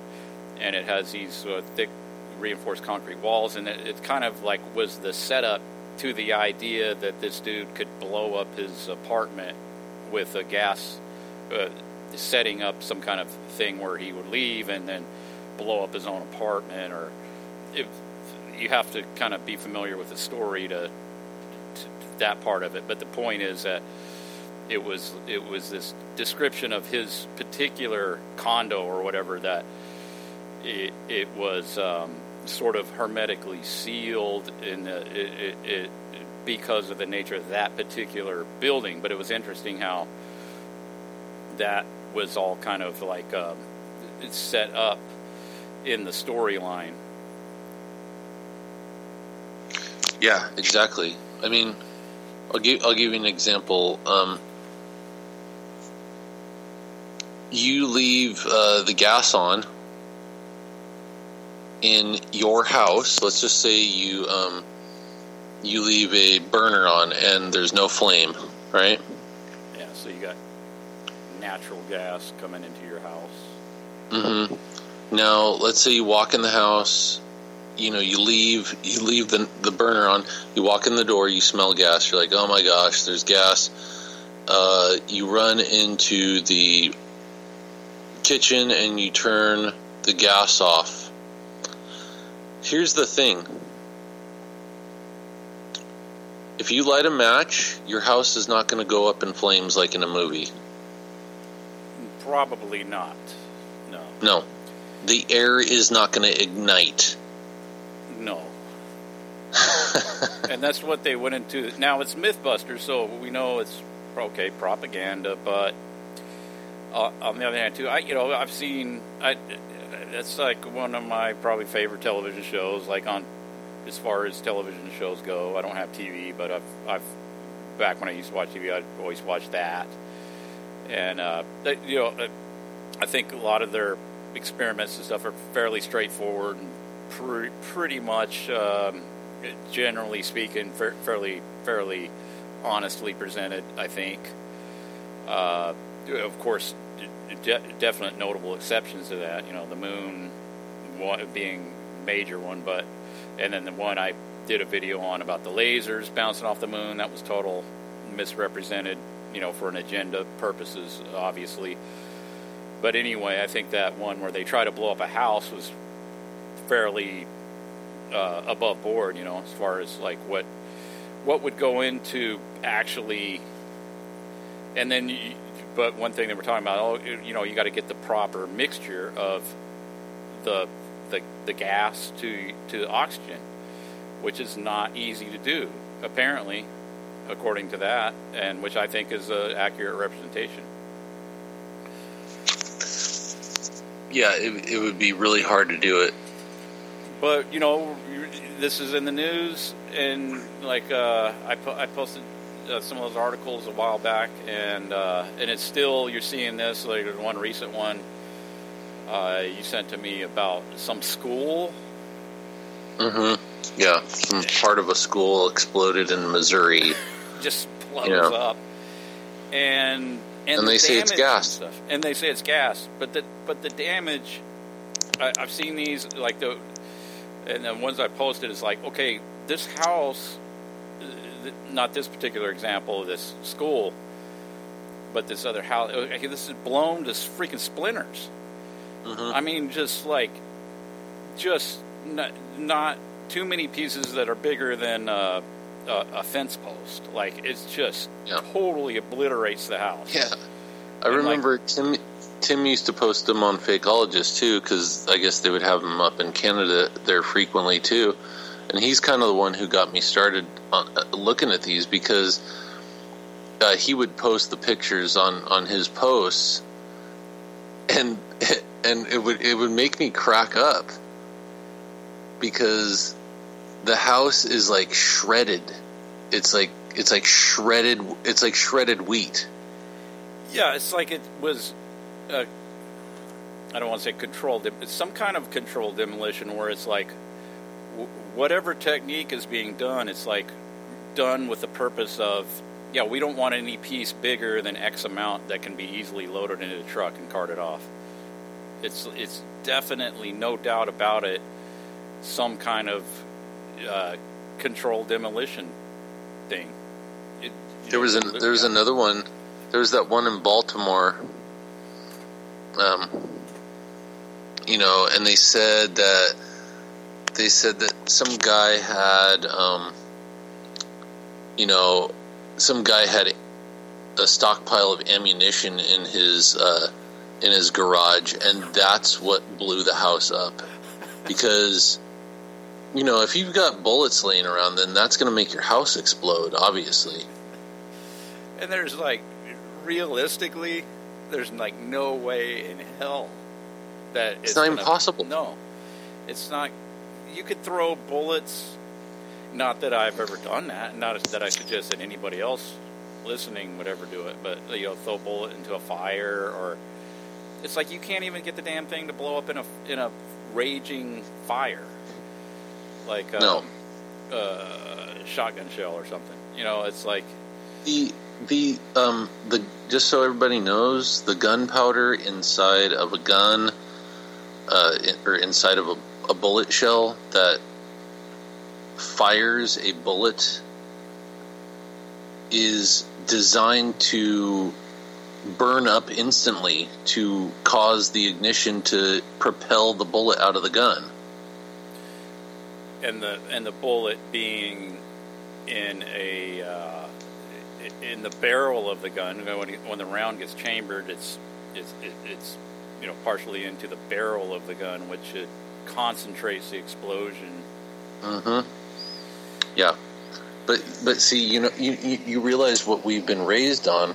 We've been raised on watching, at least our generation.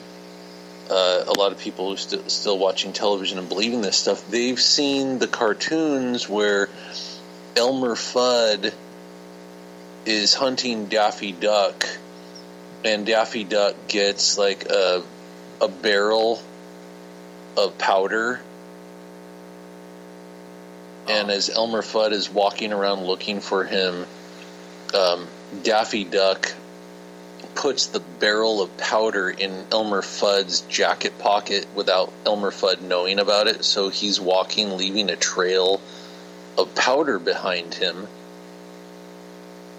And then once he gets far enough away, he lights a match and uh, the fire goes all the way, you know, down and over the hill and blows Elmer Fudd up, right? which is not representational of actual physics by the way It's like that one. It's it's like when um, Benjamin Netanyahu at the UN was talking about um, terrorism, and he held up that picture of of a bomb, of a cartoon bomb. You remember that? uh, can't recollect Did you, did you ever see that? I think it, You have to look. You have to look that up. Look up like Netanyahu at UN with cartoon bomb, and he's literally got one of those. A picture of like a Looney Tune, like Acme, like bowling ball with a wick on the end of it. yeah yeah well, what was the point of that Uh, he was. Ta- I can't. I can't remember. He was talking about terrorism and that you know terrorism terrorists are going to blow some stuff up, and he h- holds up this picture of oh yeah i'm just looking at it right now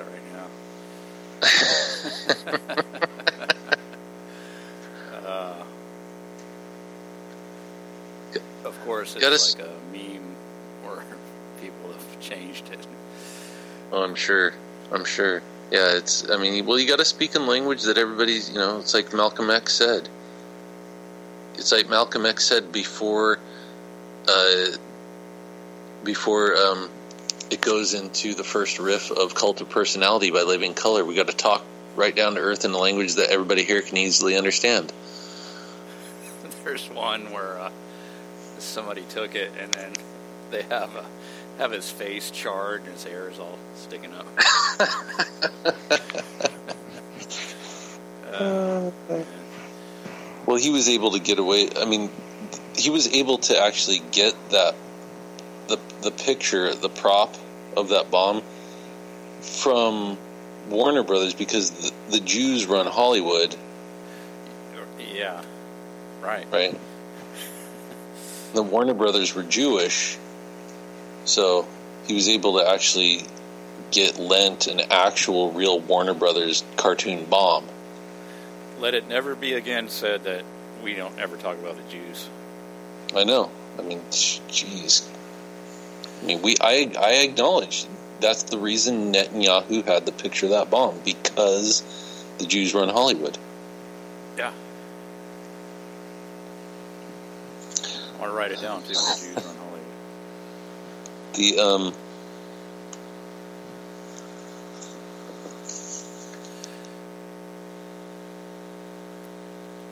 Okay, the, know. I'll, before I forget, I was going to bring this up. Um,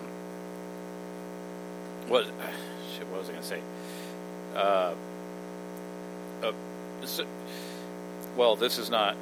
This is kind of previous topic we were on before, but about the microchip, and I think it kind of goes in line with the stuff. But any, anyway, when you talk about predictive programming in film, I, I can't recall. I was going to ask you this: Have you ever seen in a film with a portrayal of an embedded microchip in somebody's hand in some future utopia, dystopia, or whatever portrayed in film? I can't recall ever seeing that actual exact depiction of the future. But there, but with that said, there is all kinds of stuff that's analogous to that from a technological point of view. Like, uh, I, just one quick example would be like Minority Report, where everywhere he goes, he's getting a retinal scan, and they're showing Mhm. you that. Like, that's going to be in the future, and that's how you're going to be identified. And but it, I just think it's noteworthy that there, there, to my recollection, no actual straightforward depictions of an implanted chip. Yeah. Um, there's a couple of different things I would have to say um, that might be a reason for that. Um, uh, Jacques Attali wrote a follow up to Millennium um, a couple of years ago, maybe 2009. Um, Jacques Attali wrote a book. I can't remember what it's called. I remember I skimmed through it. I couldn't, for some reason, it was kind of boring to me. But I remember that he he in that book talks about that because of because of Christianity and Islam that it would be hard to sell Middle Easterners and Christians um, that it would be hard to sell the Middle East and America on the idea of implanted microchips because of because of the religious aspect of it. Yeah, in the passage in uh, is it in Revelation chapter Yeah. thirteen, I think, that goes into the saying Hand in the fore- yeah the, right hand on the forehead and and for many many many years um evangelical christianity has played up this idea of the microchip i remember when i was a kid they were telling people that the upc symbol was going to be the mark of the beast um, and that you would get a UPC symbol tattooed on your hand. I remember actually having someone telling, you know, saying that at a church I went to. Um, uh, so there's there's this idea of implantables and all that type of stuff that may be hard to sell. And like I said, Jacques Attali was addressing this in some way. Um,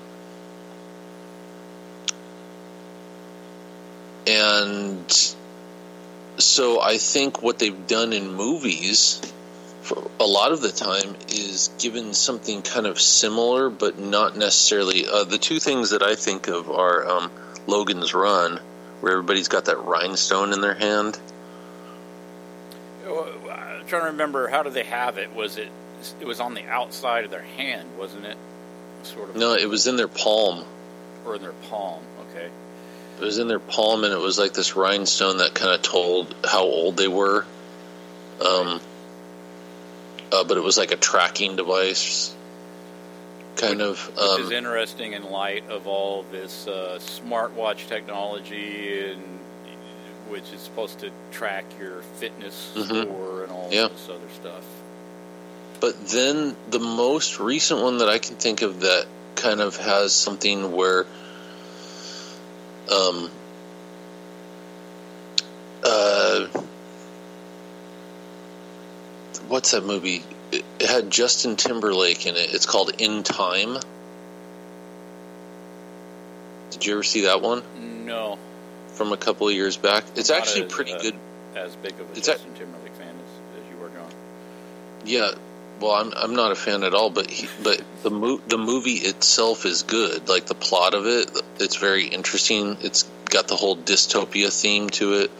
Um, but the so here's the interesting twist of that movie is that time time is currency in the future. What's the name of the Right. film again? It's called In Time. In time. Yeah, you should watch it. So in the future, time is currency, and on your arm, you've got like a clock built into your skin. Mm, okay. Okay, and so it's got like the digital face, like you know, like a '80s watch, digital watch, right? I see. Okay. and and it's translucent through people's skin and then so if you go to a job at the end of the day at the end of your shift they put more time on your clock on your internal clock Ah. and it's like money in a it's like money right and so when you go to the store and buy something they subtract time from your clock to buy your food right Okay.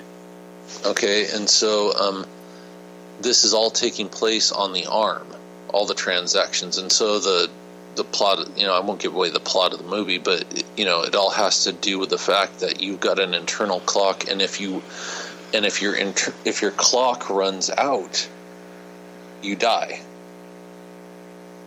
So does the implant kill you, or you go to some center or something like that? Or No, the yeah the implant like if your clock runs out, you instantly fall over and die. oh, well. Which is what you describe is very much what we have going on now. That's just sort of a metaphor for that, but money being time. I mean, that pretty much is what we have now. I mean, That's that's the per- that's I think that's the the um, uh, the allegory or the analogy. Yeah, and a lot of things like you'll see in film too, or just yeah, analogy, or and then, but then it's, it, but the common venue for that being the science fiction genre, where it's oh here's what's going to happen in the it's- future, but it's actually yeah, it's always- now.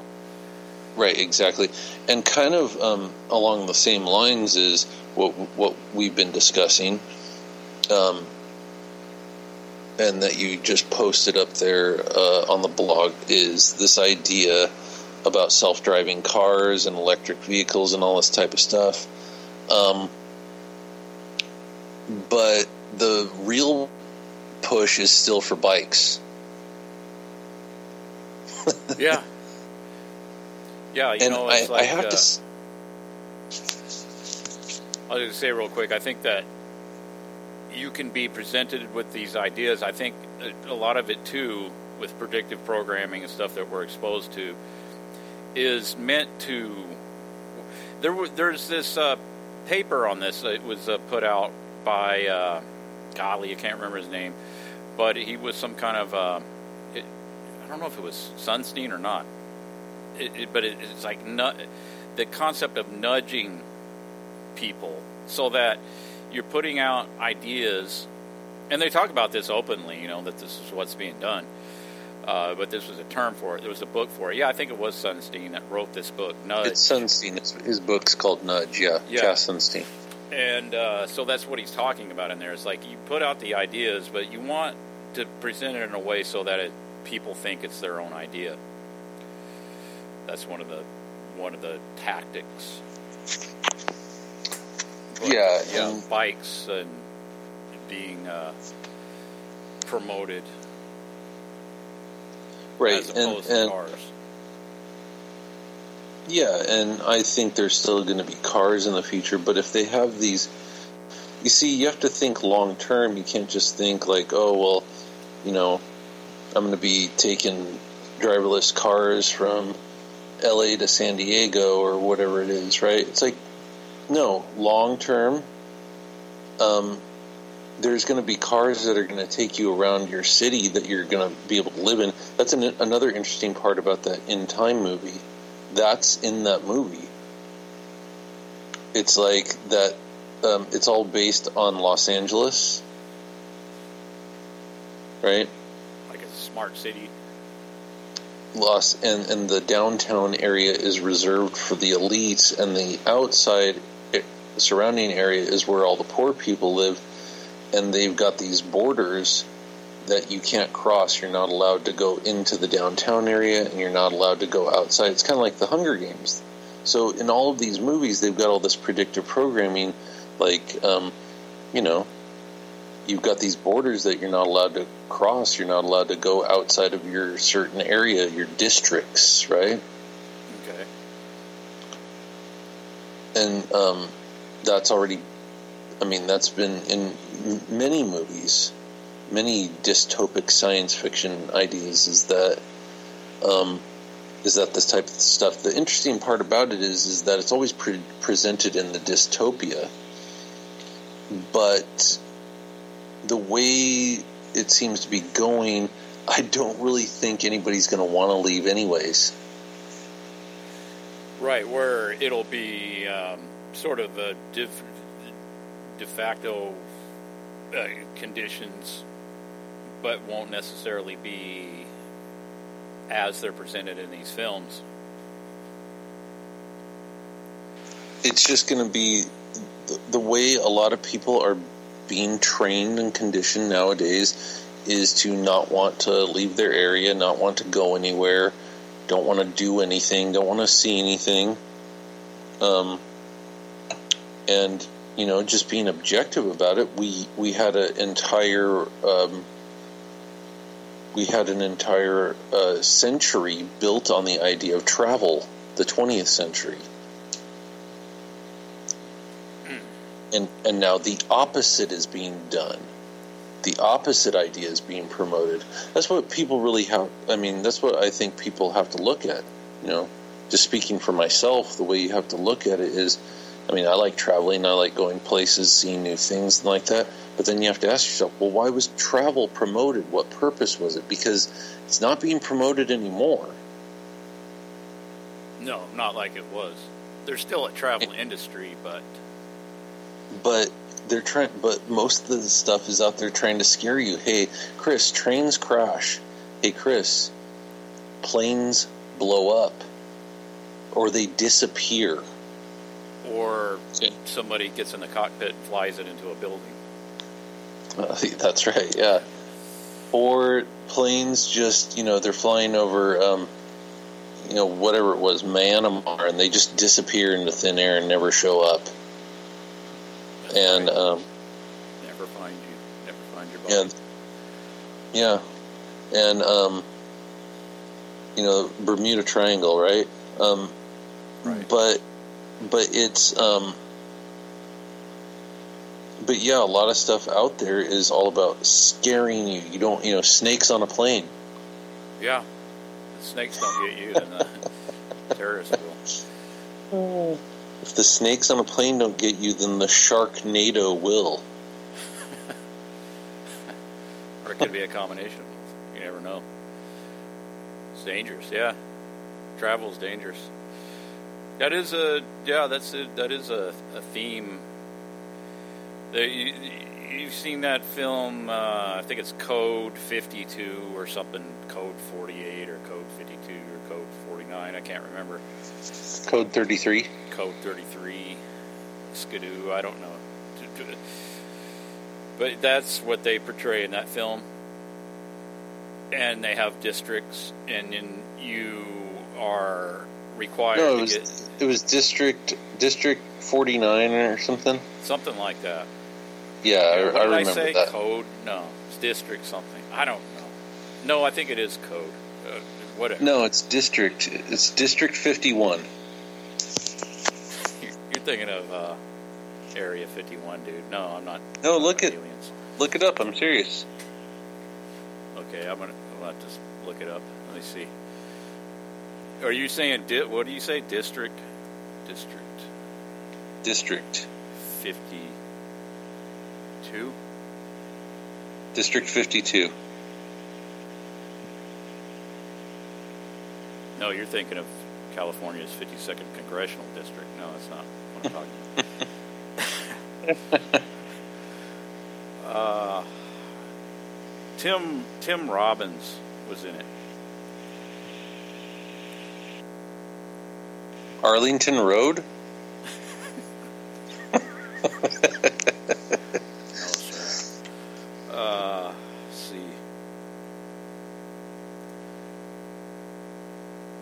46, dude. I knew it was code something. 2003. 40. No, you broke up there. Code 46. This is from I, IMDb, so I know it's absolutely 100% correct.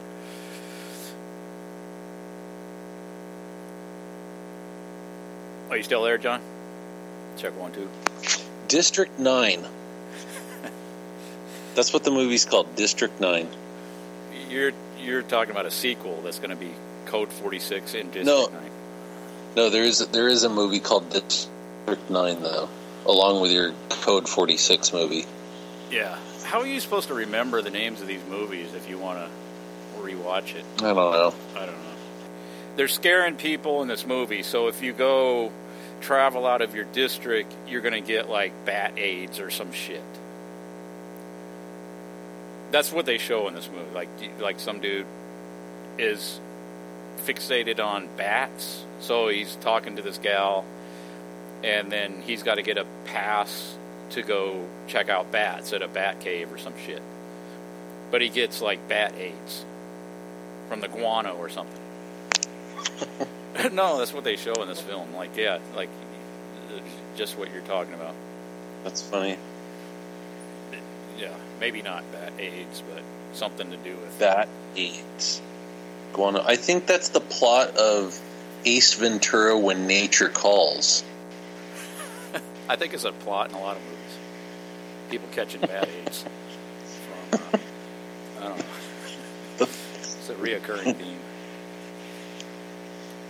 The guano. Guano. They don't want you touching guano for for some reason. Never come in contact with it, ever. No. Um. Yeah. So it's. Well, I mean, the main the main reason the main reason they don't want you flying anywhere. It's because the flat Earth's being revealed. Oh, well, I guess that's a. See, but see, won't ever get to confirm the ice wall if we're in our districts and can't travel out. That's what I'm saying. That's why. That's why this stuff's you know getting clamped down. It's because they don't want you to freaking fall off the edge while you're out there searching for. While you're out there searching for it, you know, you might end up, you know, with the. uh you might end up out there with the White Walkers, like the uh what's that show? The White Walkers on it at the edge of the flat Earth. the white. I don't know. I missed that one. Uh, what what's the show everybody loves? The one the mid, the medieval show with the flat Earth. Uh, Oh, uh, freaking! Uh, I've heard Game it of eight billion Thrones. ti- Yeah, Game of Thrones. I don't know Game how I forget that because I've heard it so many times. Never seen one episode ever. I don't even know what it's about. I know it's like dragons and and, stuff in there, but I've never. But it's flat I watched Earth. It's a flat Earth in the move in the show. yes, uh, I think it's implied at least to a certain extent. Yeah, Oh, okay, so uh, that's You another probably- thing. Yeah. you could probably look that up. You could pro- probably look up um, Game of Thrones flat Earth. I uh, That that's the impression I got from it, and I, I didn't. I mean, I haven't watched it in years, but um, when I when I watched it way back, what when was that? 2013 or whenever it was. Um, that was the impression that I got that there was a ice wall kind of. Uh, yeah, there's a wall that they go over to the other side of some some sort, and the, the dead, the dead, the zombie kind of ice people or something live over there. Well, I'm glad you brought it up because I just put it into the notes, and that should re, re, result in at least 2,000 extra downloads on this call. yeah, good. Game of Good, well- Thrones, Flat Earth. I think I should just put it in everything from now on. Title, I think so too. every title and everything. I think, we'll, yeah, we should title this uh, call, or at least it's, it's going to be the subtitle for sure. It's a good idea. But uh, I, I, I, I uh, is that going to be the future? You thinking? But before, before I forget, like what you were you were bringing up the extinction symbol, and I don't think you ever got around to what you were going to point out about that. No, we talked about it. It's an X. It's an X. We've talked about it before. The X is the X is the symbol of the future. It's like I said. We talked about this two years ago. You talked about it with Marcus before. Um, Right. um, it's the symbol of the past. It's the symbol of the future. I mean, X is the sign of Osiris. They used to bury the the pharaohs with their hands crossed in the shape of an X, right? Um, Some other stuff that's just popped into my head is X marks the spot. So if you get a treasure map, you look for the X. And there's also King's X, which was like a, a sort of an ultimate curse you could put on somebody, I think. Yeah, that's right. King and King's X was also a Christian heavy metal band. Which is interesting. No, That's but right, um, yeah. se- but seriously, yeah, X marks the spot. Of course, that's that's what they call the Jolly Roger, Chris.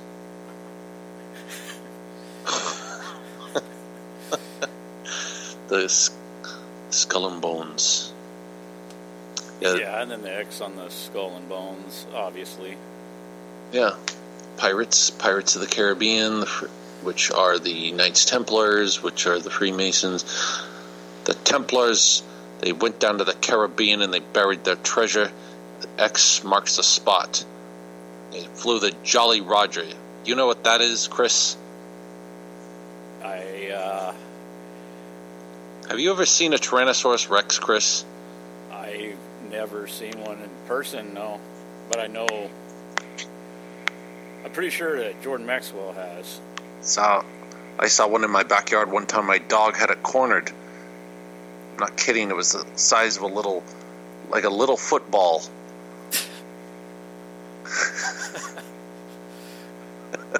What do you say? Was a pig a pygmy T Rex? a pygmy T. Uh, is there supposed to be such a thing in official science, or I'm not suggesting that Jordan Maxwell just pulled that out of his rear end.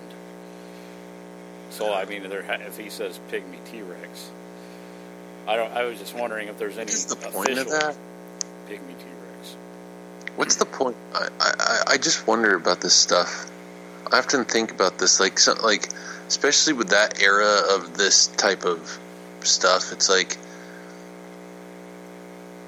like, are these guys doing this to discredit this stuff to make it sound kooky? That's what they have to be doing. I yeah, I think that's definitely Because even aspect of it. even if you saw one, let's just say he really did see the T Rex in his backyard, wouldn't you know that like by talking about it, that would make that would maybe discredit your information that you're putting out? Uh, yeah, it's like uh seeing a pink elephant. Like you just keep your mouth shut, man. Like you, there's no point in talking about it. I mean, there's some bizarre stuff that's happened to me, but I can't prove stuff one way or the other, so I don't really talk about it too much. I mean, we I mean we've talked about some some like you know synchronicities that have happened to us before, but but nothing too strange. You, you know what I'm saying? But but um, I can't. Pr- there's certain things I can't prove one way or the other. So I'm, you know, it's just like, all right, well, probably won't talk about that one. But um, Oh yeah, same here. I mean, I've had yeah. stuff happen where it's like I don't even bother bringing it up. There's no point in bringing it up because it's like it's it's too whacked out. And then I know because because that, the craziest part, the craziest part is the part that Chris isn't bringing up to the audience that he's not telling you is that he actually saw a full size T Rex in his backyard. actually own a full size T Rex. But it's like, who's going to believe me? Like it's like you know, it's like uh, yeah, and then uh, well, I can show you my receipt from my the, the amount of chickens I buy at uh, Costco, but that's going to be the only proof I can offer. Yeah, he spends I thought it. Yeah, there's there's always been like these. There's always been like these weird shrieks in the background of your calls, and you're you're always like, "Oh yeah, that's that's my air conditioning. I've just got to get it fixed." and I never get it fixed. Uh, Chris, it sounds like you got like a T Rex in your back. No, no, it's not a T Rex. Oh. It's it's my it's my it's my AC. It's broken. but it sounds just like a T Rex. But um, yeah, what I did get it fixed, but it's like actually what happened is my T Rex passed away. That's why I didn't do a call last Monday. I was in, still grieving. But right. but, uh, But- yeah, no point in bringing it up. Not that I'm bringing it up now, but like No, no. it's true. Yeah, But but what what Chris did is he went and he buried his T Rex, and then in a couple of months he's going to go back and dig it up and make it appear as if he had an archaeological dig going on. that I will he- talk about. Like Yeah. my my T Rex. Then you'll get, to, yeah. Then you'll get to be on like Joe Rogan podcast. You know, Yeah, that's a straight shot, Joe Rogan. Yeah, Like, Joe uh, Rogan. You'll be you'll be you'll be um you'll be smoking cigars with Neil deGrasse Tyson. What's okay? So we're joking around, obviously, but um, I don't actually. I'm not claiming I actually have an actual T Rex. I, I think most people understand it, stand that. But like, here's the thing too. It's like okay, so uh, Jordan Maxwell saying he saw a T Rex in his backyard. So the average person is going to take that and say, okay, this guy's obviously just full of shit. He he he's, he didn't see a T Rex. But at the same time, you can have a so-called paleontologist come on, like Joe Ro- like Joe Rogan show, and he he can he can start prattling off so-called scientific facts about something that existed and was walking around like giant lizards, giant, uh, you know, multi-story tall creatures that roamed the earth six, 65 uh, million years ago, and people just take that on face value, like that's absolutely true. There's just no doubt about it. You, you know what I mean? Absolutely. But that people makes no damn sense. I know, but but it's it's funny. You know, um, I mean, think about it in the in the reverse idea of it. I, I just like to, you know, as we go along these calls, I just like be objective about it. So, so people think it's like crazy. They're like, oh, what? There's like a man in the clouds, and you know, he controls everything, right? Uh huh.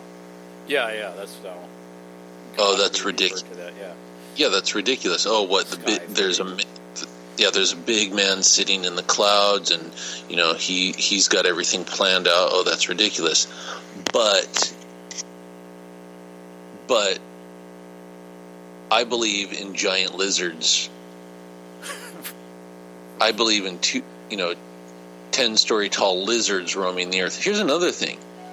I, I've sa- I, I've said this in certain ways before, but I was just thinking about this the other day because my daughter is on like a monkey kick. Uh huh. Yeah, me too. I'm still. Um, She's yeah she she's she's you know in into the monkeys and well the not the band but the you know the actual animal. Um, uh, you know, she's she likes the she likes monkeys and gorillas and you know this type of stuff. She's interested in sharks and whales and all this type of stuff, and um, which I was too when I I, I liked that stuff too when I was little. Um, Monkey enthusiast. yeah.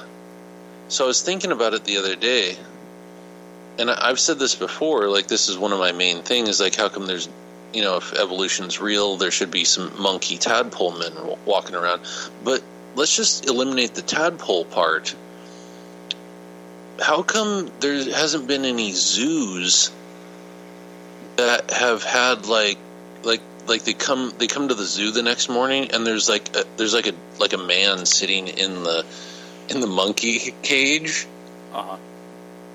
like shouldn't that be shouldn't that happen? Like at some point like they go into the gorilla they go into the gorilla um confinement area and instead like there was five gorillas but instead now there's four gorillas and there's one man sitting there. Where they evolved, like they, there was a well.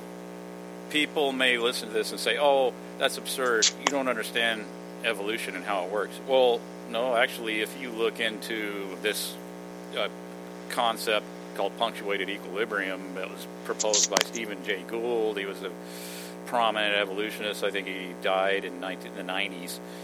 But uh, you know, he he was uh, sort of uh, Richard Dawkins, except for the the guy actually had a lot more credentials than Richard Dawkins. But he proposed a theory of punc- punctuated equilibrium, where it's like evolution. The reason why we can't find the missing links is because it it, it can happen in like fits and starts, and you know where there was even this other um, evolutionist that proposed this other idea, the the hopeful monster. I think Gould lended his considerable credentials to the idea too, where it's like, well, you can even have a situation where uh, a, a, a so-called dinosaur or lizard gives birth to a bird, sort of like it, it almost like a spontaneous evolutionary event happening in the deep Right.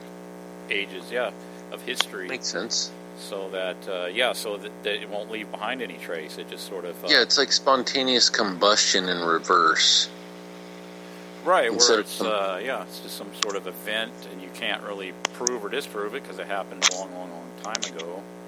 But why couldn't it happen in a zoo today? Or like, oh yeah, well this, how did this guy get in there? It's like oh, it's evolved. You know, it's like what do you, how do you think? How do you think you Yeah, got there here? Should- evolved from a monkey. Yeah there should be evolution happening all around still i mean it's like it's like just because the human like let, let's just say like the human evolved right so here, here i am i'm the descendant of an ape right allegedly Uh huh. Sure. i'm the descent i'm the descendant of the ape um Uh, but John, what the, the the great apes, not not just Yeah, ape, the- but the great apes. Okay. okay so so there should be there shouldn't really be any separation from me though. Stop there should it, don't leave it up to the like the human race part of it stopping the rest of the animal world from evolving. Like you see what i'm saying?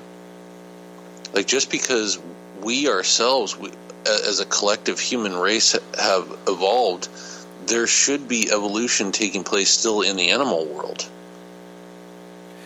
Well, shouldn't there be like um, kangaroos turning into kangaroo men? No, they'll say, "Oh, it takes millions of years."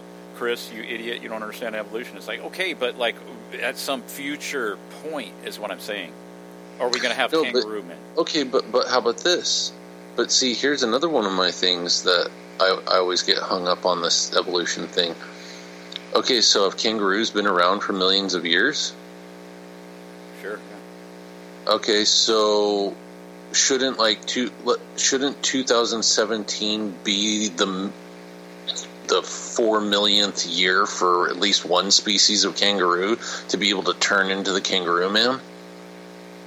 At somewhere in the animal kingdom, it says it's it'll be their time to be Yeah, men and not yeah. There yeah. Yeah, there's got to be some some species of animal somewhere where 2017 it's like, oh, evolution says, oh, well, it's been it's been a billion years for this species, time to evolve.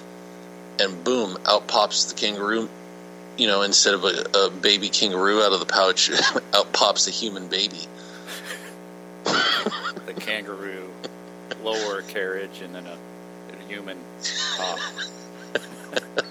and then uh, what he wins uh, every boxing championship from that point forward. Well, he would be tran- I mean, he would be kind of transgendered, so I mean, they'd have to let him box. Well, yeah, trans species would he be even better? Yeah, You'd so absolutely I have mean, to let him do whatever he wants.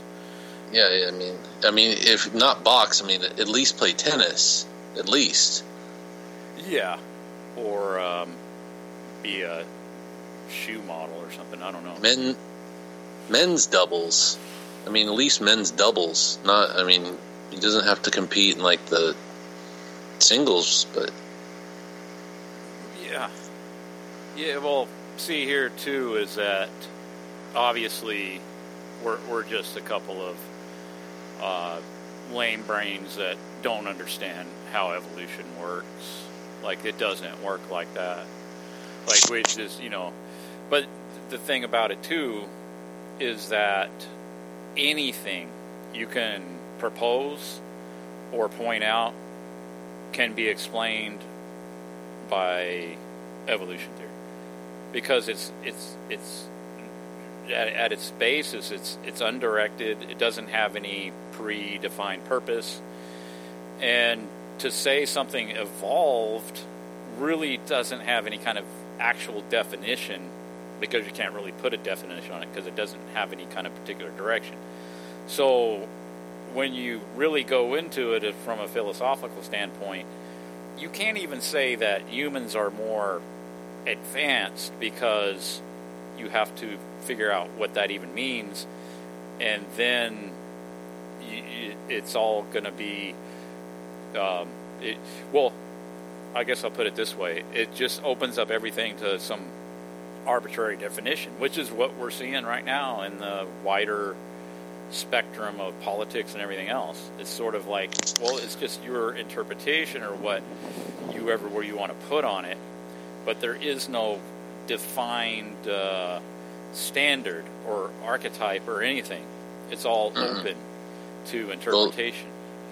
yeah, and the, and the evolutionary process of the human will be bu- brought about by the people who pull the strings and the extinction that we talked about in the beginning. I guess we can wrap it up with this is it's going to be the extinction of the old the old person of the old ways of doing things and not to say that that isn't somewhat perpetual within the system um, eventually it's going to lead to a transformation a transhumanist type thing which which whether there's a capability of those type of things to actually work or not is not really the point. The point is is that whether it works or not, it's going to come about in reality, and people are going to believe in it, whether it's real or not. You, you're talking about the uh, AI. Yeah, which we've talked about this plenty of times before. That you know all that all that type of stuff. One two one two. all that going to all that type of stuff is just going to fake people out. Oh yeah, and they'll be receptive to it from all the prior conditioning, and then it's you know yeah, it's definitely taking us down that road from all appearances.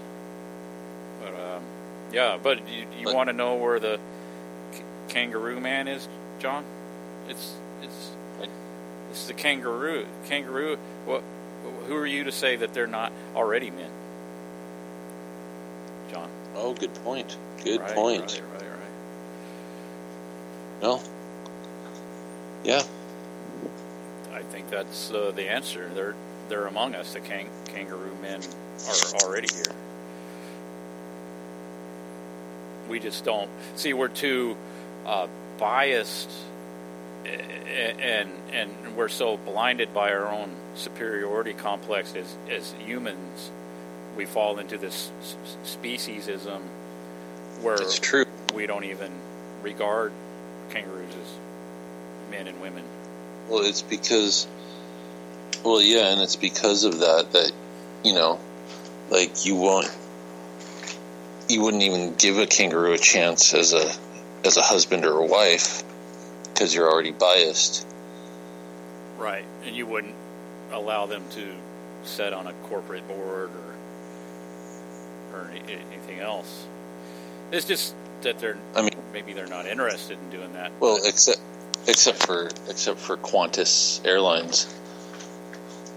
Yeah, well, they're using the kangaroo as a logo Well, yeah, they're ex- actually they're exploiting the kangaroos. and exploiting the kangaroos. Yeah, well, it could be interpreted that My way. mistake. My mistake. That's actually what they've been doing this whole time. They've been exploiting the kangaroo, taking advantage of it.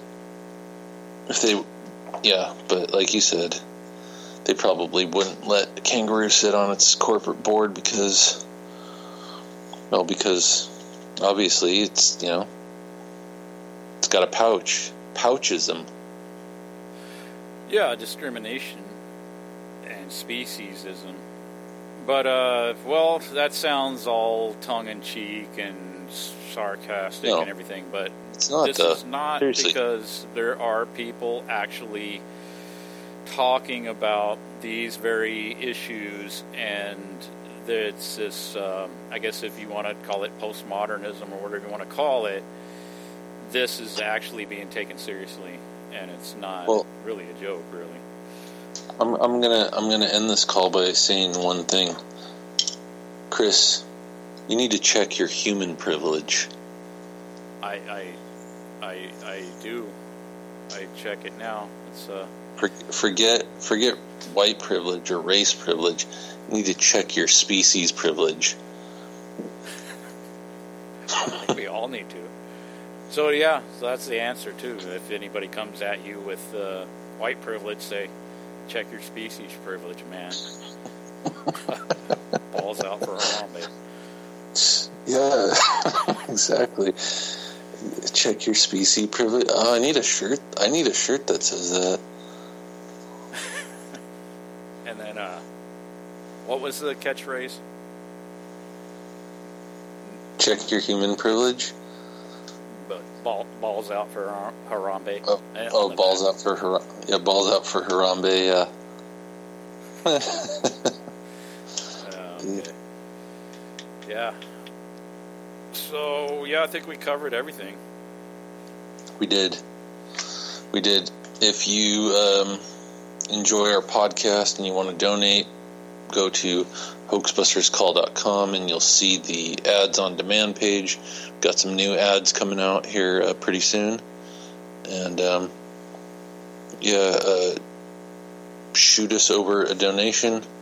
Actually, I think um, in the coming, what, weeks or so, we're not going to have any calls. Uh, yeah, Right. it could be taking an excursion down to Austin for a few days, and uh, Which we usually take a break in August because that's what the Euros are doing right now. We tend to go with what the Euros are doing. right, yeah, and then John will be spending some time in reflection, checking his uh, species privilege, and uh, Definitely. going to the feed the pigeons and uh, to uh, sort of mitigate his uh, privilege. Mull, Pop- mull over, mull over my place in, in the world, not just society, but in this world. Um, yeah. So, Yeah, anyways, yeah, donate, and if uh, you want, uh, if you're interested in, in some essential oils, some good essential oils, uh, send me an email. We can talk about it. Um, And I'll just say that they're they're not called essential oils for no reason, because because you because you need they're essential. You need them. They are essential. And they're not called essential oils. Yeah, They're called essential oils, not essential, just so you know. yeah, not anything suggestive at all about it. It's just, yeah, essential oils. Yeah. Well, it's getting late and we're getting delirious, so Yeah. All right. Good call, man. good call. Talk to you later. All right. Have a good night. All right, you too. Bye. Take care.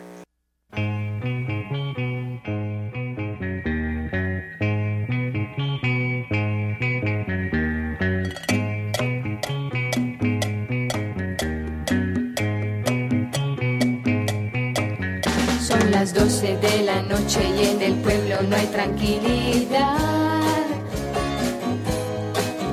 Los fantasmas vagan y una tiniebla cubre la ciudad. La campana de la iglesia suena, todo es infernal. Un aullido de lobos se oye a través de los montes allá en la oscuridad. Y ahora vengan todos, sí, sí, todos están, repitan, sí, sí, sí, sí, vamos a bailar antes que llegue la mañana con su resplandor. Sí, sí, sí, sí, todos están, repitan, sí, sí, sí, sí, vamos a bailar antes que llegue la mañana con su resplandor.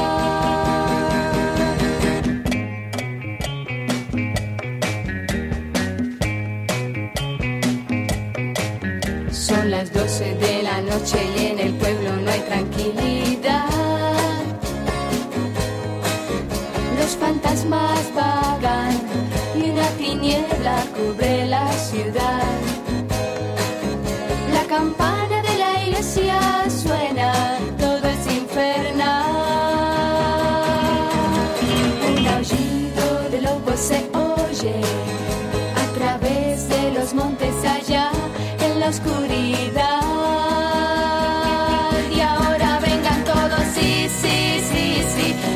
Todos están, repitan, sí, sí, sí, sí, vamos a bailar antes que llegue la mañana con su resplandor.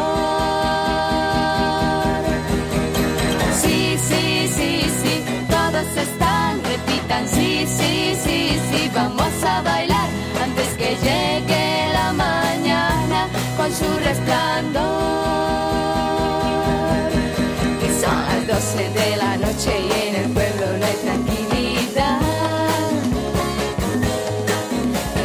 las 12 de la noche y en el pueblo no hay tranquilidad. Y son las 12 de la noche y en el pueblo no hay tranquilidad.